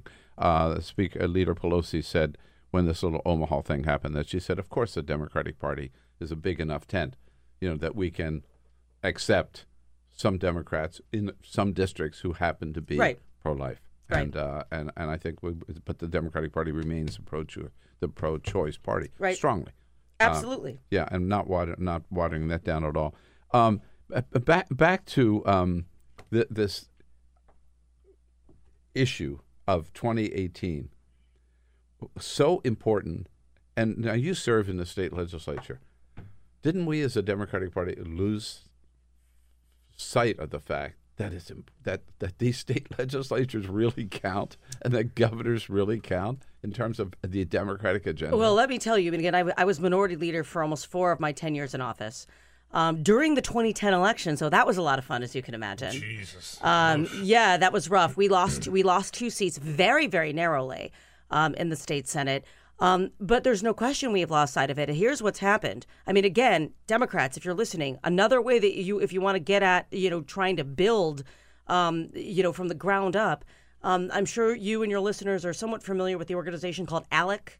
Oh yeah, Um, yeah. we so- talked about exact- American Legislative Exchange Council. Right, This is so- the Koch brothers funded. Right. That writes le- legislation. model legislation for Republicans and they across send the it country. out there to all the so state this is legislatures. how collective bargaining, you know, in Wisconsin and Ohio, Voting rights. voting rights, reproductive rights. I mean, so there there's our, our Right num- to work. right to work, exactly. I mean, uh, uh, so there are a number of things that get cranked out of this ALEC. Um, and so again, because there's been such gridlock in, on Capitol Hill, and, and I continue to go back to this redistricting thing, but I really believe that gerrymandering to extremes has made has and the absence of earmarks, to be frank, have created a, you know a, a climate of gridlock because nobody wants to compromise and they have no reason to do so. So what has happened? They've they've shifted the battleground and they've made a 50 state strategy out of you know they've made a national policy basically a 50 state death by a thousand or in this case 50 cuts Yeah. um and and so we don't have that kind of um you know not just grassroots but collective Uh, and the DLCC is not the demo. it's basically the DCCC of the of, of the state legislatures is not is not sufficient. We really do need to combat that. We need to do better at recruitment. Um, we need to again show up in midterm elections. Um, and um, you know we have we have absolutely lost lost absence of that. Um, and we we're paying the price. Yeah, and one of the exciting things we it, let's get back to the grassroots energy right now is I know that Emily's list, I know Our Revolution. I had lunch yesterday with the chairman uh, Larry Cohen. Um, is that they are targeting um, can, and recruiting candidates for city councils, Yep. state legislatures, governors, but particularly state legislature, Senate, Right. House, uh, Which Assembly. is great, and and Emily's List is a fantastic organization that you know I've been a supporter Incredible. of. But they, when they invest in a candidate, they really they they really do incredible work. Um, and we need, frankly, we need more women. Period. Because as we've seen, whether it's Lisa Murkowski, um, you know, or Yeah. or our you know Democratic women. Um, eh, when you have more women in the room, no offense, guys, we love you, but when you have more women in the room, you we seem to be more action oriented, uh, searching for compromise, and it's less about you know scoring points. Uh, I'll give you that point. I won't. I won't d- d- dispute that. I won't dispute that at all. We've screwed it up long enough. Um, Totally you know, fair. and you certainly can do a better job. Uh, uh, there, there we go. So, um, in your spare time, you are a contributor to Fox News. Um, not technically contributor, but Okay, yes, I'm but there often. Yeah. I'm, I'm on like five days a week. So Okay, but I that- don't want to. I want to be accurate in my my title. But Uh, yes, all right. yes, indeed. All right. So, And the uh, Washington Examiner. I am a contributor to the Examiner. uh, the Examiner as well. Okay. Now, um, I, so have you heard this latest flap about Fox News and the story of Seth Rich? Which I mean, I have. We haven't had a chance to talk about it yet today, but I'd love to get your take on it because um, there's a, um, um, a lawsuit filed yesterday uh, against Fox News, claiming by a, a detective by the name of Rod Wheeler, who's also who is a, I believe, a contributor. Who is also, you see him on Fox? Yeah, yeah, right. you do. Uh, who who represents the Seth Rich family? He's he's the young staffer for the DNC, who was killed here in what the D.C. police said was a botched robbery attempt. Fox News, Fox and Friends reported that he was assassinated by the Clinton operation. One of them assassinated because, as a DNC staffer, he had been leaking emails to WikiLeaks. Fox and Friends finally withdrew the story, said it was false. They didn't have any information for it. Rod Wheeler is claiming that the White House was in cahoots with Fox News to push this story to try to get the attention for WikiLeaks away from the Trump administration. Um, Your take? Let's hope this is not true. I mean, first of all, let's just talk about the fact that this is a tragic situation. This poor kid was, you know, no matter what is is gone now, was, you know, was murdered. His family is grieving. They're now being, you know, dragged into conspiracy theories. But this is just one of these things that you know, I feel like every day in DC there's some new theory of like just how much we've gone off the rails and how basically we're like living in some Tom Clancy novel or something, you know. And this is just one more chapter in that. And um But you know, Sean Spicer admits that at the White House they did talk about this. They people came in and and laid this theory out to to, to Sean Spicer as well, press secretary. I mean, I guess anything is possible, and I think that's that's kind of the narrative in all of this right now is that you know we're we're the fact that we're having this conversation is kind of nuts, um, but at the same time, you know, as crazy as everything has been, literally anything is possible. So who knows? I hope it's not true. no, at one time they even accused the Clintons of paying to get Vince Foster assassinated. That's right. That's right. It's it, forgot about that. What's so remarkable to me is that the Trump White House, I mean, for all of the you know accusations that they've gotten about you know being fake news or, or, or uh, calling CNN fake news and calling other people fake news, I mean, they just cannot resist manufacturing this stuff. Right? I mean, there there are ways. The Seth Rich story, I think, is just grotesque, just Very. top to bottom, the way that, that that Fox News has handled it. But you know, there are plenty of things that the White House can focus on, whether it's things that need to be done or things that need to be fixed, that are winning arguments. But they pick the most petty, like BS well, little this things. is why they, they need discipline. I mean, if they were Yeah. to actually go forth and execute these weekly themes, rather than going here, there, and everywhere, you know, they would be better. Their their agenda would be better served. Unfortunately, that's not necessarily what we're seeing right now. By the way, w- uh, just because Donald Trump has not tweeted yet this morning, but his last tweet Uh-oh. was 22 hours ago, where he says, "Only the fake news media and Trump enemies want me to stop using social media. 110 million people. Only way for me to get the truth out." So it's like it's propaganda, and he even kind of owns up to it there that like this is my feed. I'm going to curate it however I want, and you can't tell It's me a what very, to do. very interesting and important time for journalism, and, and I have great respect for all of my journalist friends who are doing so much work. Um, you know, in in the face of you know significant you know opposition and outrage from you know everyone from inside government to you know folks on Twitter out there that you know, have been trained not to trust the media, Mhm. and um, you know We're- all of us in politics have had our ups and downs with the press, but look, you know, we are public officials. Um, they are, you know, the the uh, the fourth estate, if you will, um, and um, it, they're they're an important they're an, they play an important role. And fake news, just because you don't like it, doesn't mean it's fake. Right. No, we're seeing, I think, the best investigative journalism that we've seen since the days of Watergate, uh, uh, maybe ever, actually, uh, today, uh, on the part of so many different, uh, so many different uh, news organizations, uh, and one of the best White House reporters again. Um, Margaret Talev from Bloomberg News will be uh, joining us in just uh, a, few minutes here. So, I, and final point on the Seth Rich story. Right now, these are just allegations in a lawsuit. We don't know what the actual facts are. Exactly. Uh, but uh, while we were talking, I noticed that John Podesta, who was chair of the Clinton, Clinton campaign, yep. uh, was on CNN. And a fine Italian American. yes, on CNN talking about this this morning. Uh, morning Joe's been talking about it all morning too, so there'll probably be more on this on this story. Uh, as a Democratic strategist, I have to ask you, who really, really, really has you excited about 2020 as a Democratic uh, leading Democratic potential nominee? Uh, n- uh, nobody. I'm not gonna lie. I there's not nobody is is really jumping It's out. too right early now. anyhow, It may be too early. I mean, we we always talk about how Barack Obama. We didn't know about him until a little bit later. Um, but I, there's nobody right now that's jumping out at me as someone that I think can. You know, carry the electoral college and has both, you know, the message and the values that we want. So, I mean, not to say that they're not all quality people. I mean, whether it's Cory Booker, a fellow Stanford graduate, Kirsten Gillibrand, go ladies, um, you know, or Elizabeth Warren, whoever. I just don't know. Right. Nobody's jumping out. We could have we could have a stage as big as the Republican stage. We could. We might even need The JV a, debate. A JV Yeah, debate. right, that's I right. forgot. Remember that? I love the JV. A Remember JV that? debate and the yeah and the and the varsity debate. How quickly we forget that Lindsey Graham ran for president and dominated the JV stage debates. Oh yeah, that's Remember true. that? And true. Carly He crushed. and Carly Fiorina Carly Fiorina, started as a and then- JV and then and, she went- graduated. that's right, then she went back up. exactly. All right. Well, he's only been there 24 hours, but uh, Major John Kelly, or General John Kelly, Chief of Staff John Kelly, has totally changed the way the White House operates.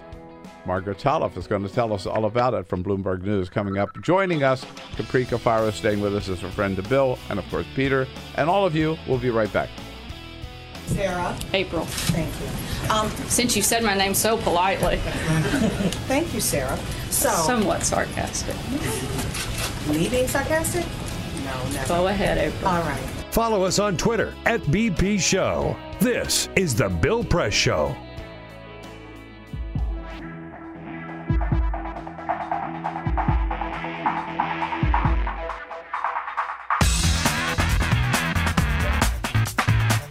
Live video, Bill's commentary, the best clips from the show, all in one place. YouTube.com slash The Bill Press Show. Here we go on this Wednesday, August 2nd, the Bill Press Show. Great to have you with us today as we boom out to you coast to coast uh, from our studio on Capitol Hill in Washington, D.C., where we're brought to you today by the American Federation of Teachers, the great men and women of the AFT under President Randi Weingarten. Teachers of America making a big difference in the classrooms every single day. We salute them for doing the Lord's work and thank them for the support of the program. Capri Cafaro is with us here as a friend of Bill for the entire hour, a former state senator from the state of Ohio, Democratic strategist, and we're joined by the new president of the White House Correspondents Association, if you please, and uh, Congratulations. senior White House correspondent for Bloomberg News, Thank Margaret you. Talev. Hello, Margaret. Hello. Currently enjoying a honeymoon period. Thank you very much. Is that- yes. a nice Well, slow news cycle. So Wait, that's we'll right. Here. No, nothing happening. How are things at the White House? Chief of staff. Have you seen any changes yet? Uh, well, so uh, we haven't had a sit down as a group with the board, you know, or actually with the press corps, uh, with the new chief of staff. So I'm sort of observing what you're observing, maybe from a little bit closer. It certainly seems like, uh, talking about a honeymoon period, it certainly seems like everybody uh, right now wants to do right by him, or at least wants him to think they want to do Mm. right by him, and uh, and and that those two things are probably about the same right now. Uh, it'll take some time to see how his changes are shaking out, but uh, obviously, besides his move very quickly with Anthony Scaramucci, uh, there has just sort of been a very clear signal and direct signal sent by him that everything must go through him. He needs to know everything that's going on, and uh, that does seem to be having uh, an impact um, on all staff. Possibly including the president. It's, it's probably too early to, to say for sure. But, but po- we have Right. look other than the defiant tweet saying only you know basically only media wants me to stop tweeting. I have it right here. I have it right here. I was just going to ask you about. So, uh, you know, so the question was, would he be able to get Donald Trump to put down his iPhone? Apparently not. Here is the president. He, Yes. this is the last tweet he wrote about 22 hours ago. Only the fake news media and Trump enemies want me to stop using social media. Parentheses 110 million people. Only way for me to get the truth out. Uh, nobody in the media wants him to stop using. Right. right. Yeah, no, yeah. I don't want him to stop tweeting. Kill the news cycle. Well, and I have to say, like, fr- this is inside base. this is a press strategy thing. But uh, as a reporter, if I'm not going to break the news, I don't want anyone else to break the news either. So, hey, if we all find out about it on Twitter at the same time, which is what happened on uh, Friday in the middle of that monsoon. Uh, it, that moved through Washington. I was literally on a journalism panel where people were asking questions about what it's like to cover uh, the Trump White Oh. House, and the Wow. and one of the moderators said, "Well, we're going to let Margaret take questions first because you know it's almost five o'clock on a Friday. Who knows what could happen?"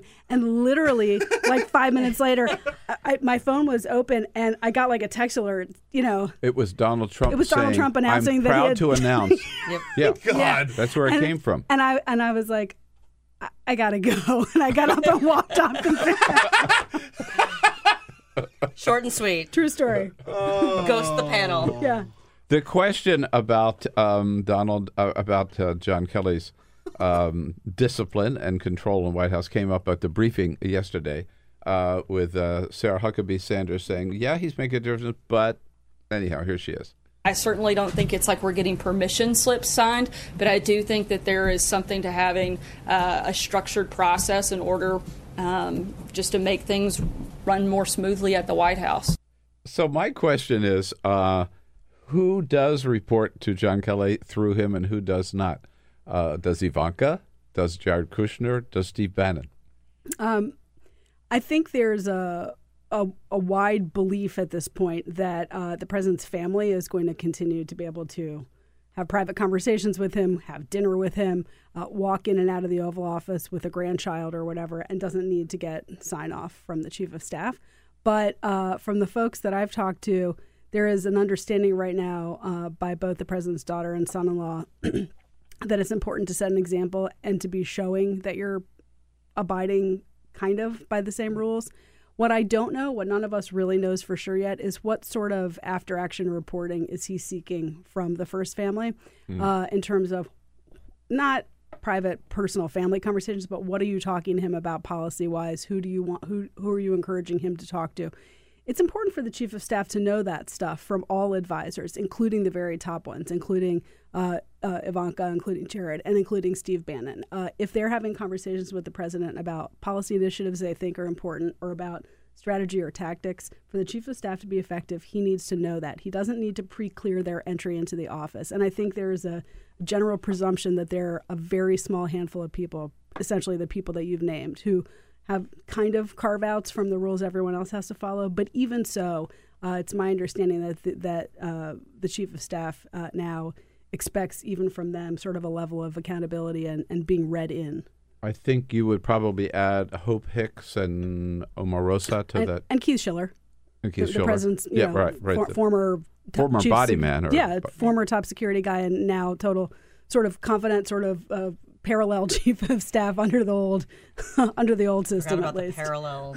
There's a whole parallel structure. I mean, it's not really that's not a good way to describe it, but he's uh, he and Hope Hicks are incredibly important uh, aides to the president, who are also kind of like family, uh, absolute confidants, uh, kind of a combination of.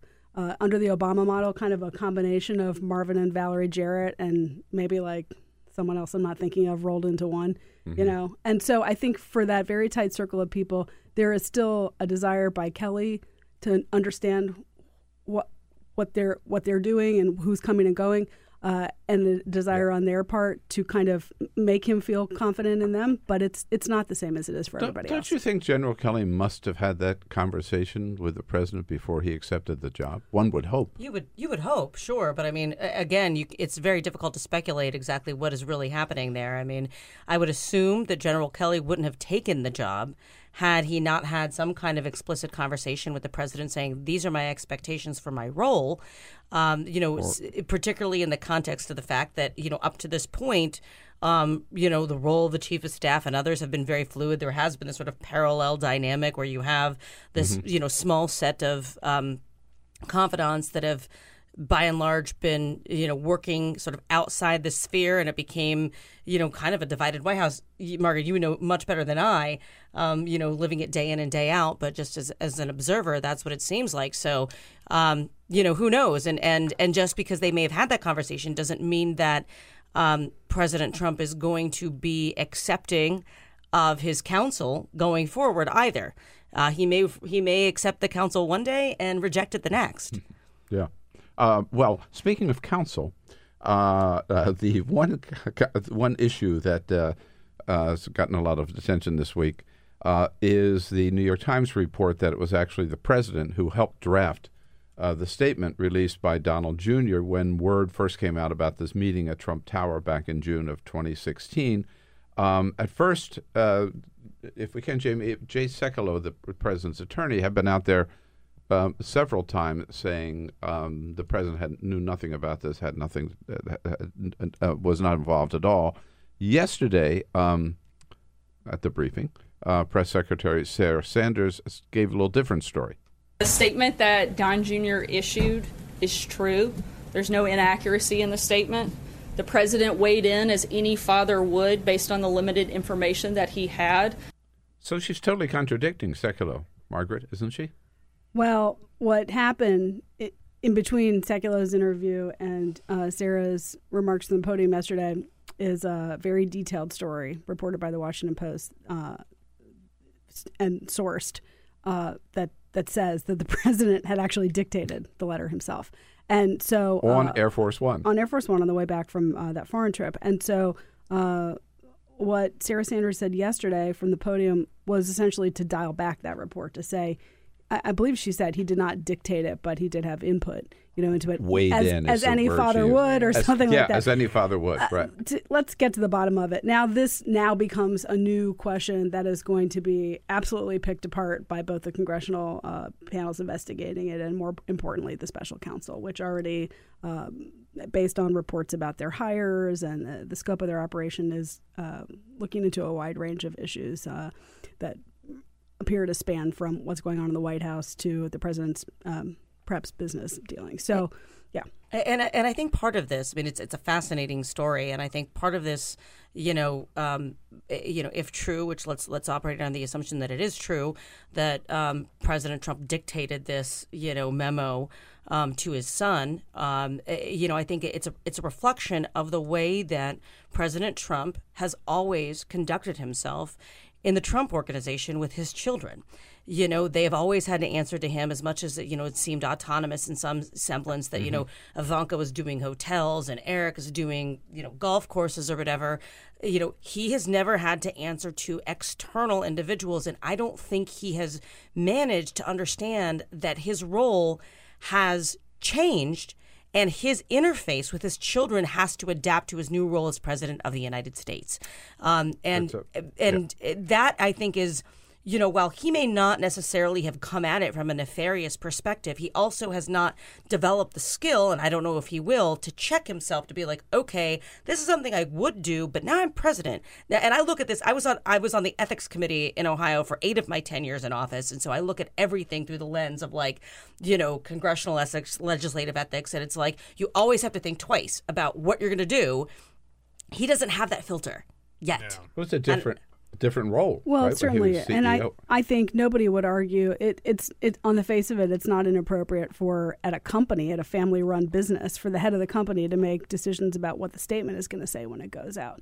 Uh, although it's important, even in that case, for the statement to be accurate, Accurate. not just accurate in terms of not saying anything that's demonstrably wrong, but the whole notion of the sins of omission is important also. But it, it goes to a completely different threshold when of course, when you're holding the highest office in the land. And part of the reason why you don't normally see a lot of family serving with the president at the White House, and Don Jr.'s not, to be clear, but Yeah. uh, is is precisely because of these entanglements. You know, because of course someone is going to want to take care of their family and their children, and of course uh, someone who is used to uh, speaking for their children is going to have an instinct to do that. Uh, but it is taking a framework that existed in a completely different, you know, way and trying to, to translate it into the White House, which is like a uniquely special office. And uh, the statement, that initial statement, did not uh, fully reflect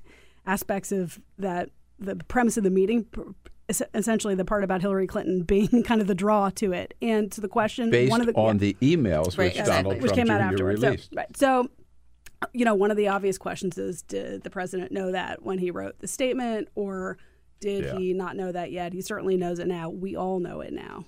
Uh, all these questions we speculate about that Robert Mueller is the one who's ultimately going to answer, right? We can't answer them, Right. but Yeah. we can certainly talk about them. And there are a lot of other things to be talking about. But the reason everyone keeps talking about these sort of things is because they keep sort of surfacing, you know. So, like, look at Congress. Look at what the Senate's doing. They don't even want to go home. They're trying to get people confirmed for nominations. They're trying to forget about health care for a second. They're trying to deal with the debt ceiling. They're trying to at least go home being able to tell people we've started the discussion about tax reform and these distractions keep coming up and they are distractions caused by omissions by the president by the white house Right, self-inflicted wounds. Um, but we're not going to forget about healthcare because I do want to ask you about healthcare. oh let's Is forget that- about it just for a month just for a month or so But in effect, yesterday, um, several Republican senators, not those that you might think would be the first ones to come out and say this doesn't make any sense. Um, John Thune yesterday, for example, right, saying no, no, no, uh, let's just work on stability right now. Orrin Hatch saying forget about repeal. Let's get together and we'll kind of work things out. And then Lamar Alexander saying we're going to start having bipartisan hearings in September to try to work out a plan. order? I'm regular shocked. order, yeah. And in the Breaking meantime, we're not going to do anything about it, which is really a way of telling Donald Trump, isn't it? Senate Republicans, you know, we're not going to play your game anymore. midterms start like in the blink of an eye the minute mm-hmm. your suntan's over it's like you're in reelection season and and by the end by i won't even say the end of the year because that doesn't exist before thanksgiving um they well let's just say by the end of the year just to be generous uh if if they don't have something on on tax reform uh, there are two very real and potential risks. One is um, just on the face of it, a, trouble with reelection, and with that comes control of one or two chambers, which they, Republicans cannot afford. They do not want to give that up, right? And then number two is uh, how patient the markets are willing to be. Uh, President Trump himself talks. Um, a lot about how well the market has performed since his presidency, and uh, anyone who follows finance or their own investments knows that to be Mhm. true also. Mhm. And this perennial question of what's driving this and how long can it last. Uh, President Trump likes to make the case that confidence in him and his administration uh, and the belief in that things will happen, including less regulation and including s- some changes, tax cuts, uh, are what's helping. Uh, if that if that premise is true, and if that has anything to do with the, the position of the markets right now, failure to act, failure to show progress, um, could jeopardize that. And nobody who's the party in power wants that heading into right who always season. who always uh, you know performs um, worse the, the party in power always performs worse. The party in the White House in, in the midterms, which is you know conventional, Historically, which is yeah. conventional wisdom historically. I mean, just one really quick thing about the about the markets and, and about economic growth. Uh, There was a CBO report that came out that has not really gotten a lot of coverage about um, Trump's budget. Um, and the discrepancies between CBO projections and the administration's projections on economic growth. Um, and the administration's projections for economic growth, um, I think they hover around like maybe, I don't know, 3% and change. Um, based upon the assumption that tax reform and other things are going to keep people spending more and you're going to generate more revenue, blah, blah, blah. Um, whereas CBO is, is much less um, generous with, with their um, assumptions on that. So, um, you know, closer to like a 1%. So the reality is, um, you know, maybe the, the economy isn't growing as, as, you know, strong, won't grow as strongly as this administration assumes. Um, and um, and frankly, well, yes, the the markets have been performing, you know, significantly well um, outside of maybe like public pension systems and those that that have had have the wherewithal to significantly invest in their 401ks. Um, Wall Street's victories don't necessarily trickle down to Main Street, um, Yeah. so you won't necessarily feel those things. Um, you know, in the way that uh, we, you know, we, we see the Dow and the S and P skyrocket. Not that I want to. Not that I want to get into the business of reading all of Donald Trump's tweets. Oh, come on, man. But he did tweet again yesterday, uh, quoting Stuart Varney from Fox and Friends. "Quote: Varney's "Corpora- cool, though. cor- yeah, he is. Corporations have never made as much money as they are making now. Thank you, Stuart Varney at Fox and Friends. Jobs are starting to roar. Watch. There's a giant disconnect, I think, from saying corporations are making more money than they've ever made to jobs are coming back in America. I think that is just a, like a quantum leap for a lot of people. Uh, yeah, I mean, it that actually my goes people. to the Trump base. Yeah. that actually goes to the people in in your home state of Ohio. Yeah. It goes to the people in West Virginia, where the Right. president will go tomorrow. Uh, and that really is where the rubber meets the road. It is the same test for health care. On the one hand, the campaign argument was uh, the Affordable Care Act failed to live up to its promise of protecting you, and I'm committed to protecting you, and what I do will give you better and more.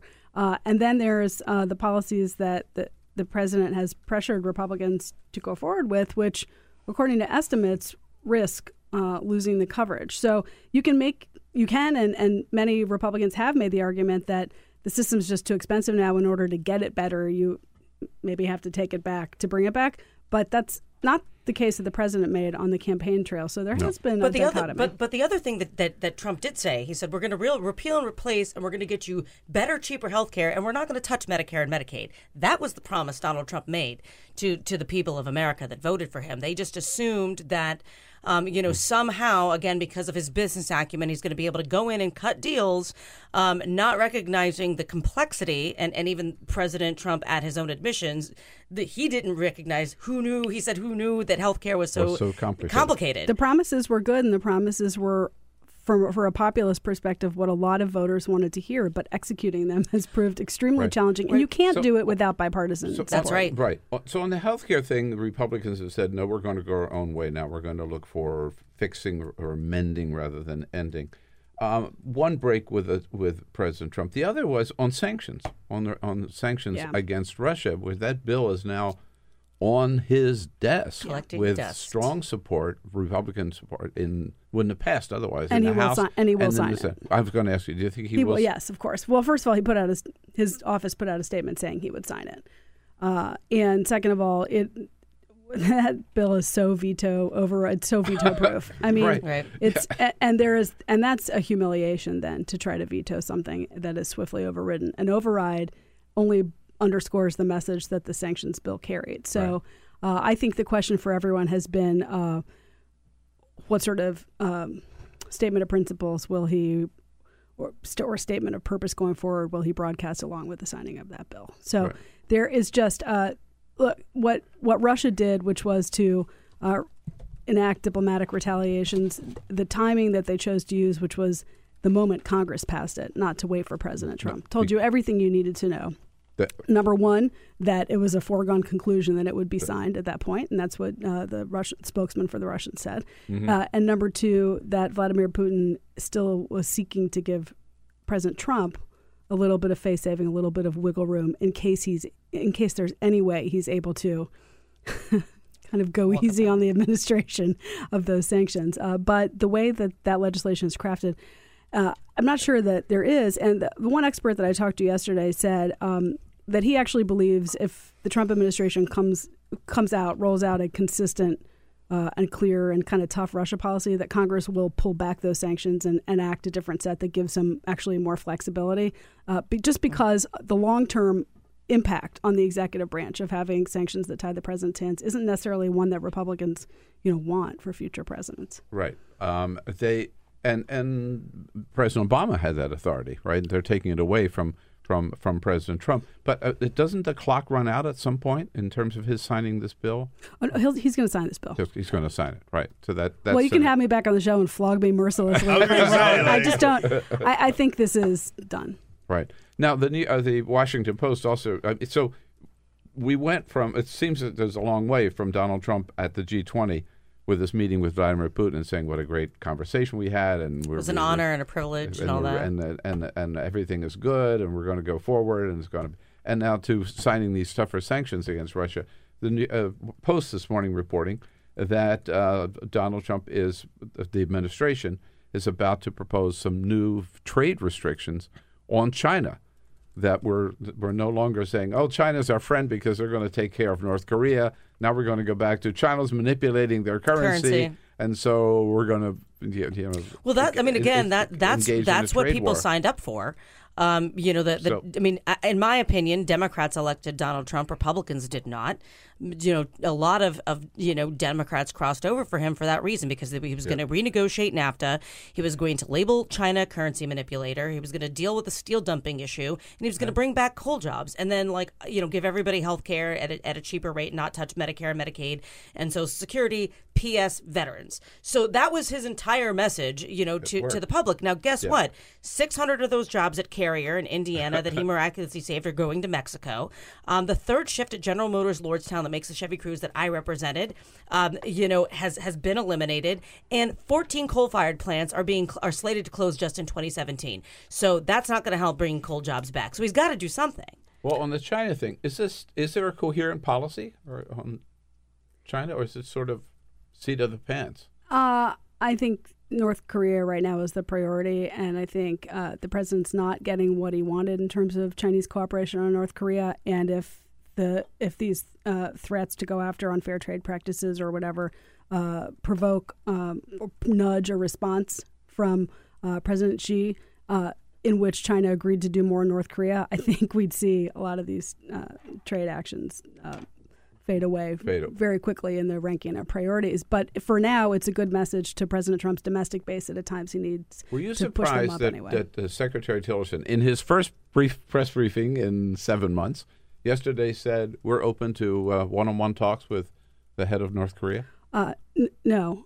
Um, I- think, first of all, President Trump has long floated this idea if the situation was right. But second of all, I think there is a, a, a growing, reluctant but growing conclusion among a lot of national security experts that the time for sanctions, the time for uh, demands, the time f- for threats ha- may have passed, and or that show of military force, that- like flying the bomber that what. North Korea has shown us means things are happening much faster than we thought they are. Right. Yeah, but they got a missile that can reach Los Angeles. Uh, Somebody's got to step up. Maybe we Or better change our arrest them for tactics. Right, exactly. Oh my, Margaret, congratulations again on uh, your post, president of the White House Correspondents Association. Thanks for coming in. Thanks so much. And Capri, great to have you with us. Absolutely, always All a pleasure. have a great day, folks, and we'll look for you This right here is the. Bill Press Show.